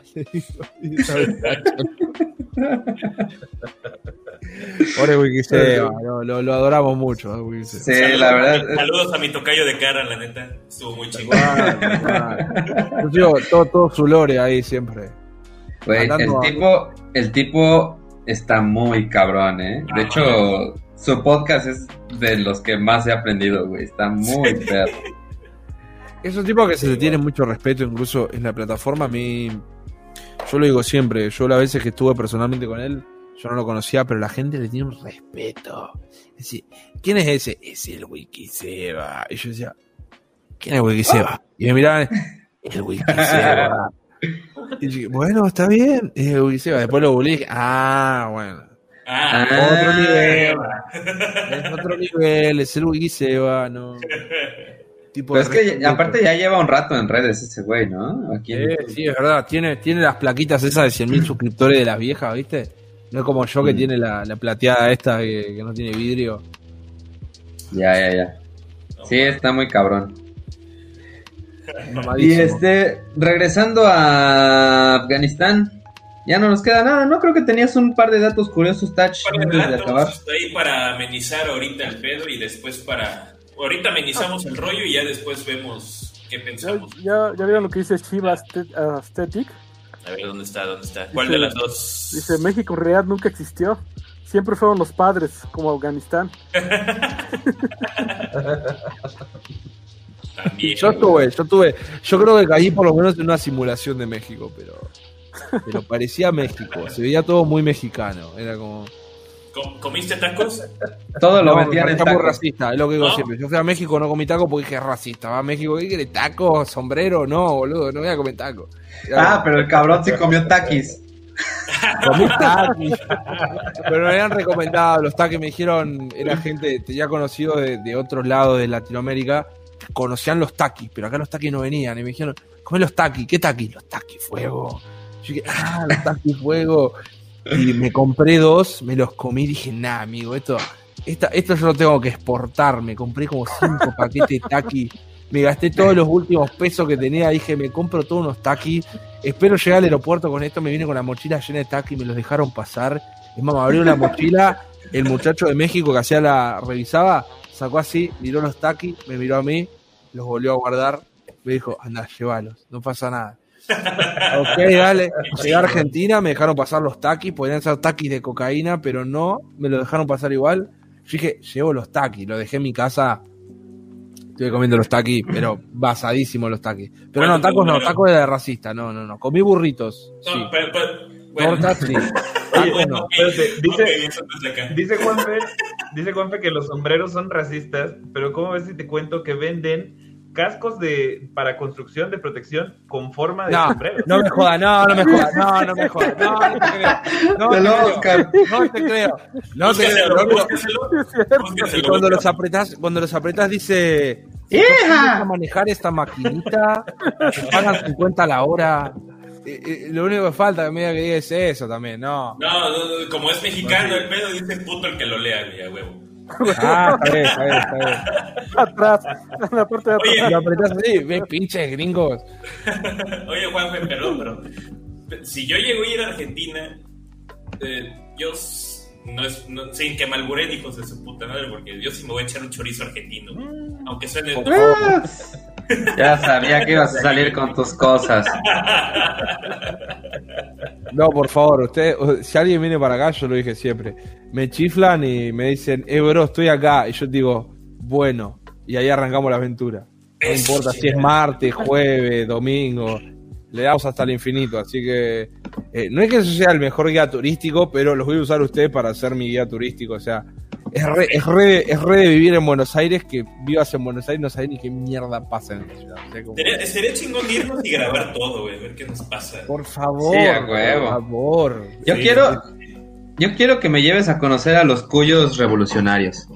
No, a los, perdón, capibaras revolucionarios. Sí, sí, sí. Están, están, encima es lindo, es lindo ese lugar porque es como, es, se lo conoce como la, la zona norte, o sea, es, es- vos tenés, la, tenés Buenos Aires y Buenos Aires es una ciudad, tiene una aglomeración metropolitana muy grande alrededor.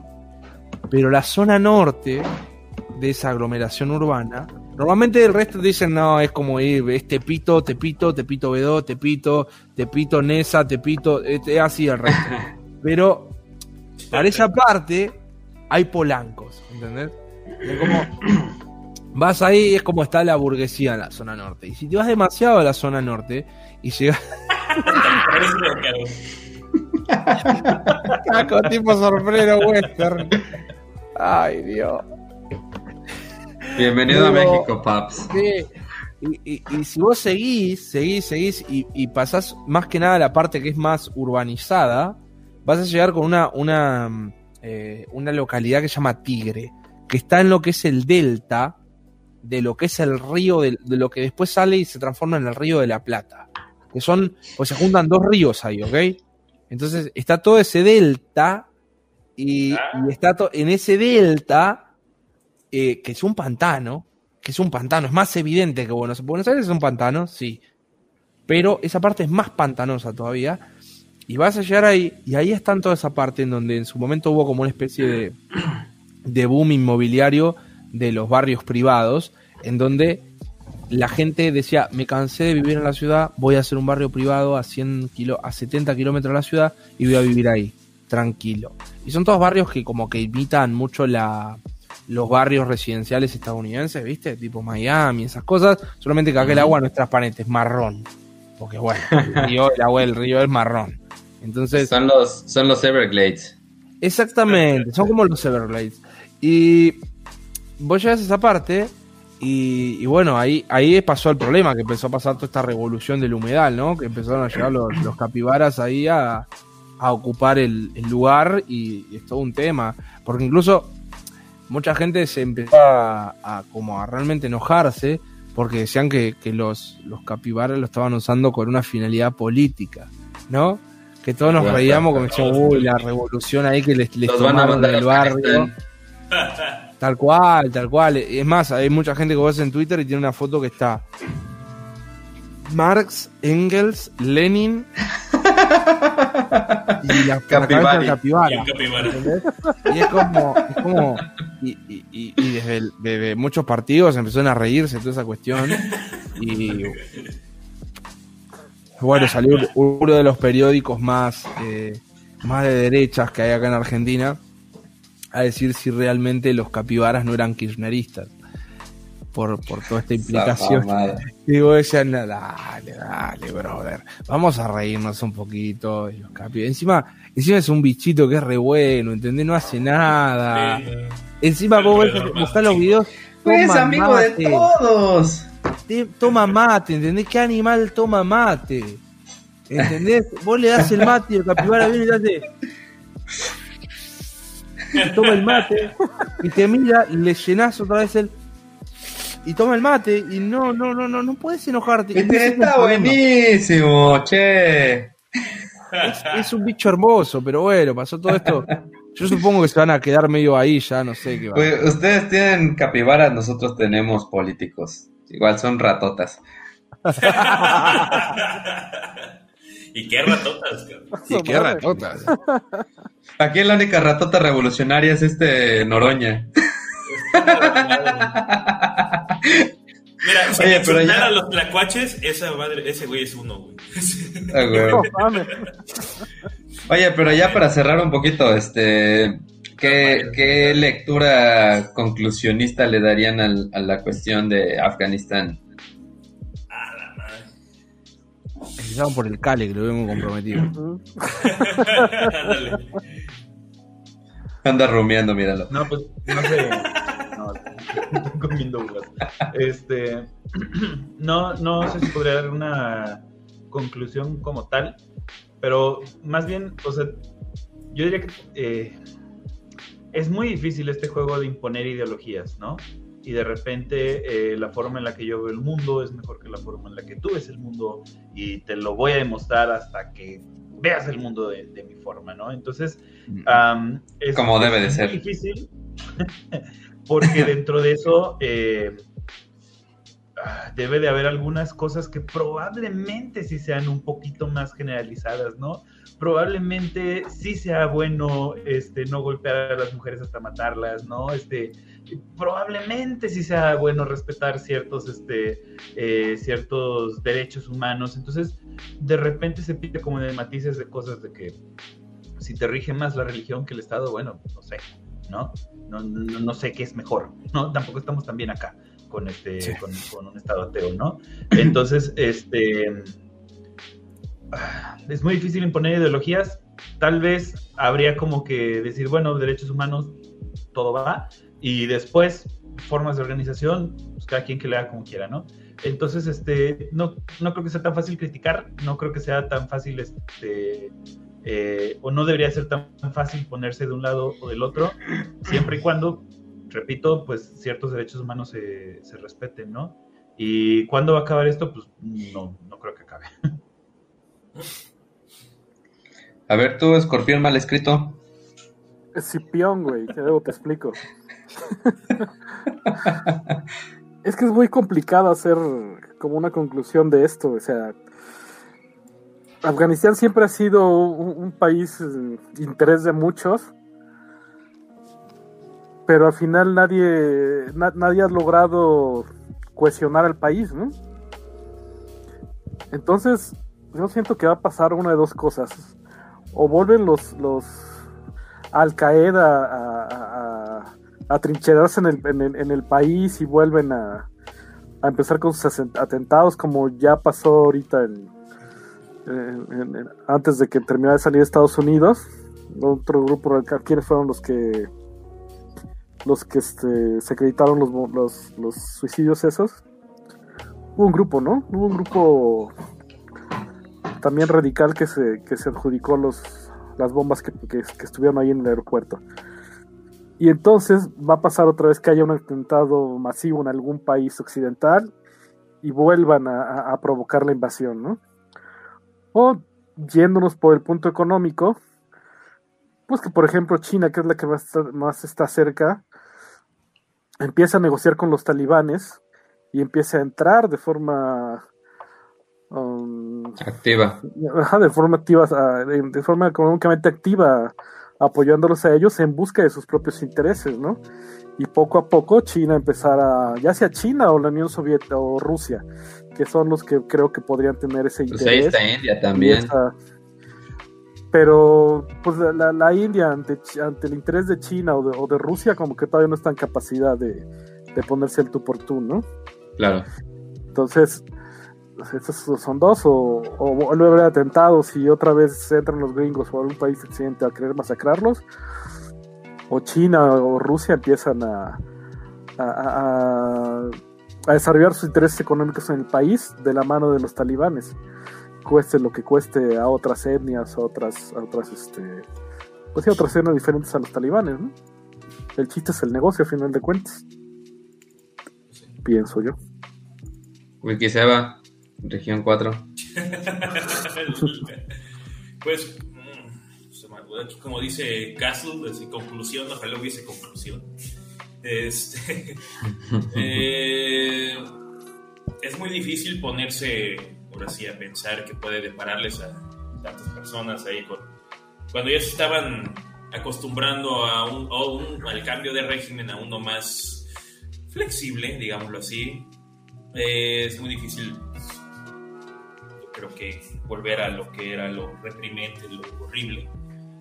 Eh, estaría bueno que se ayudara a esas personas que quieran salir. Lástima que en la práctica no se puede como tal. Y pues bueno, yo siempre he sido partidario de dejar hacer, dejar pasar casi casi en ese caso. Por desgracia, es un pueblo que todavía tiene muchas muchas barbaries, más que nada culturales, arraigadas culturalmente en ese caso. No queda de otra, en lo personal, la verdad pensaría que no queda de otra más que dejar que se hagan lo que se tengan que hacer, que se ayude a los que se puedan ayudar, eso sí, lo que se pueda, por más. Pero que se hagan y terminen como tengan que terminar entre ellos. Y como todas potencias, como todos imperios, como todos los, los bullies, como quieran llamarlos a los países más poderosos, alguno de ellos va a llegar a levantar el desmadre y a la mejor pueda ser un buen lugar de eso. ¿no? O lo más seguro es que solamente lo explote y pues, a la verga como todo pasa siempre. Como Pero- todo en Afganistán. Como, como todo en Afganistán. Yo, eh, en lo personal, si quisiera, ¿no? Este, bueno, que se hicieran lo que se tengan que hacer, pero que rescataran a los que más se puedan, a los que de verdad no tienen nada que ver ahí. Y, pues, más que nada eso. Pues, sería como que, sería como que lo mejor, lo más humanitario en este caso. Mira que no soy tan humanitario luego. Ahí veo. Yo antes del Kioto, porque ese güey nos va a destrozar. No, este. Creo que, como lo mencionaba hace rato, ¿no? Qué culero. Oh, ahora sí, qué culero que no somos Afganistán. Digo, qué bueno que no somos Afganistán. Este, qué culero haber nacido en un lugar que, que geopolíticamente está como este al rojo vivo toda la vida. Y, y que realmente no puedes hacer nada. O sea, si nosotros en un país como este, que medianamente ahí la lleva, este, muchas veces sientes que no puedes hacer nada por mejorar las cosas. Imagínate en un país donde literalmente la fuerza es lo que impera, ¿no? Y, y por mucho que, que te traten de educar o de instruir para que hagas una contra, este, pues realmente nosotros decimos, ah, pinches talibanes doblaron las manitas, perdón, pinches este, afganos doblaron las manitas y no duraron ni 15 días.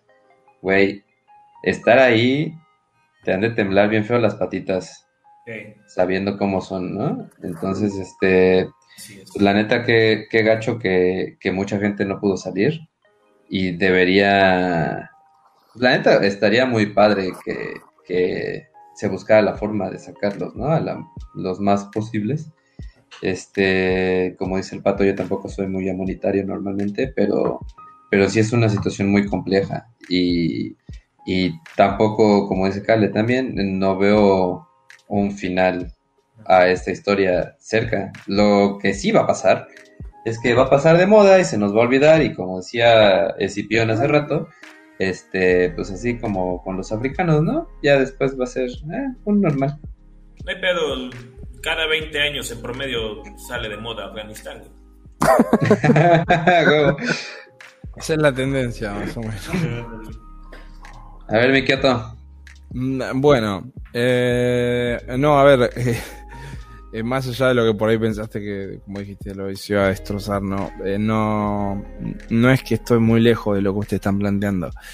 Eh, a ver, primero, eh, yo en ninguna ocasión voy a justificar el imperialismo y, que no haya discursos justificantes del imperialismo, o sea, eh, cuestiones humanitarias, eh, derechos humanos eh, o, sanitarias o, cuestiones de, lo que sea. Durante toda la historia han pasado ocasiones en donde se utilizan ese tipo de discursos para o la libertad o lo que sea, para justificar eh, ocupaciones de, de carácter imperialista. Afganistán creo que tiene un problema gravísimo y que están en una crisis de representatividad gigantesca hace muchísimos años, creo que desde su independencia, en donde hay demasiados grupos dentro de ese país que por alguna forma, por alguna razón, supongo que ni siquiera es porque ellos crean que existe un Estado afgano como tal, sino que eh, simplemente se manejan por las, las fronteras, porque incluso hay muchos grupos que son transfronterizos. Porque, por ejemplo, tengo entendido que el talibán es transfronterizo. Entonces, ellos a, ellos a, ellos a Afganistán les chupa un huevo. Realmente, les chupa un huevo. No es que vos decís, bueno, este es el territorio, tenemos que pelear por. No, ellos son transfronterizos, ellos son, ellos son pakistaníes, ellos son eh, afganos, en teoría. No, no, no hay tanto una cuestión de- del Estado afgano como tal, sino que es una, una puja de, de- ver quién ocupa la figura del Estado. Considero que, en primer lugar, cualquier tipo de ocupación lo único que va a hacer va a ser imponer un régimen occidental ahí que eh, va a oprimir a un montón de gente ahí que no tiene nada que ver con el régimen eh, occidental. A pesar de que yo coincida en gran parte con algunas cosas de Occidente y difiera con muchas de las prácticas que ellos tienen. Eh, vuelvo a repetir, no considero que el imperialismo sea la salida, creo que ellos deberían intentar solucionar sus problemas por, por, por su cuenta. Sé que hay un montón de... hay una... porque es verdad, eh, los, los talibanes están armadísimos y es muy difícil que le presten eh, eh, resistencia. Bien creo que dijo René hace un ratito, que fue la cuestión de decir, ay, bueno, los afganos se, se, abrieron de piernas, dieron el brazo a torcer y, y ya está, y ya pasaron. Eh, no creo que sea una cuestión tan sencilla. Es difícil, pero realmente creo que quien debe decir la voluntad de lo que haga con su pueblo son los afganos. Que Afganistán no existe, sino que me refiero a afgano como la gente que vive ahí. Entonces, la gente que vive en ese territorio, ni siquiera en ese territorio, que está dentro de esas fronteras, que pueden ser un montón de, de, grupos gigantescos, porque lo son, no es puede, lo son. Creo que ellos son quienes tienen que, que, que hacer ejercer su voluntad, pero también entiendo que esto también lo tendrían que entender los talibanes, porque los talibanes son como la que tiene el grupo que tiene intenciones imperialistas dentro de ese lugar, sea por cuestiones políticas, religiosas, ideológicas de cualquier otro ámbito, o incluso hasta comerciales como se ha debatido la cuestión del opio en Afganistán. Entonces, eh, creo que primeramente hay que intentar mantener esto fuera de la ocupación de cualquier otro país porque nadie tiene más razones de estar ahí que los propios habitantes de ese territorio. Entonces, el Estado de Afganistán en este momento ya la legitimidad es, es indiscutiblemente ilegítima. Creo que lamentablemente son esos momentos en donde decís, tenemos que sentarnos a esperar y me gustaría que haya una forma de que las naciones que metieron la nariz ahí, sea Rusia eh, o todos lo, los países de la Unión Soviética en su momento, o Estados Unidos, tengan que rendir cuentas, sí, pero no dentro de Afganistán, como una forma de expiar culpas, porque eso creo que fue de, quedó demostrado durante los últimos 20 años.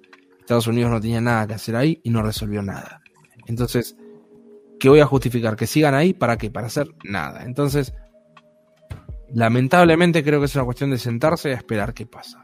Yo realmente no tengo una posición de decir, mira, tenés que hacer tal cosa, porque creo que es cualquier es tan, es tan legítima esa posición como la, la de la de los talibanes diciendo yo voy a imponer acá mi, mi forma de interpretar el Islam. Entonces, es difícil. Es difícil y creo que esa es la única que nos queda a nosotros para observar y ver cómo se resuelven los conflictos, como pasó, por ejemplo, en la disuelta Yugoslavia en los 90. Sentamos, nos quedamos a mirar y que sea lo que ellos quieran. Fin. Y que nadie meta las narices, no como Argentina, que intervino también en el conflicto de, de la disuelta Yugoslavia, la guerra de Croacia, pero no importa. Pinches argentinos. Pinches argentinos. Mirá los conflictos de Argentina y te salta guerra de Croacia. Oh. ¿Alguien supo ¿Qué? eso? Nadie. Pero bueno, estábamos ahí. Pero, ¿Y si, y si, y si hacemos otra, otra opción? ¿Qué tal si les mandamos a Mia Califa? ¿Otra vez?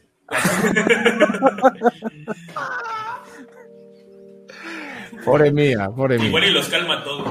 Sí, el a imponer el, el califato va a quedar distinto. Ah, Unía califato y unió a todas las naciones eh, árabes, en, árabe, no, la- las naciones, así el, el- unió el Islam en un único estado, Mia Khalifa.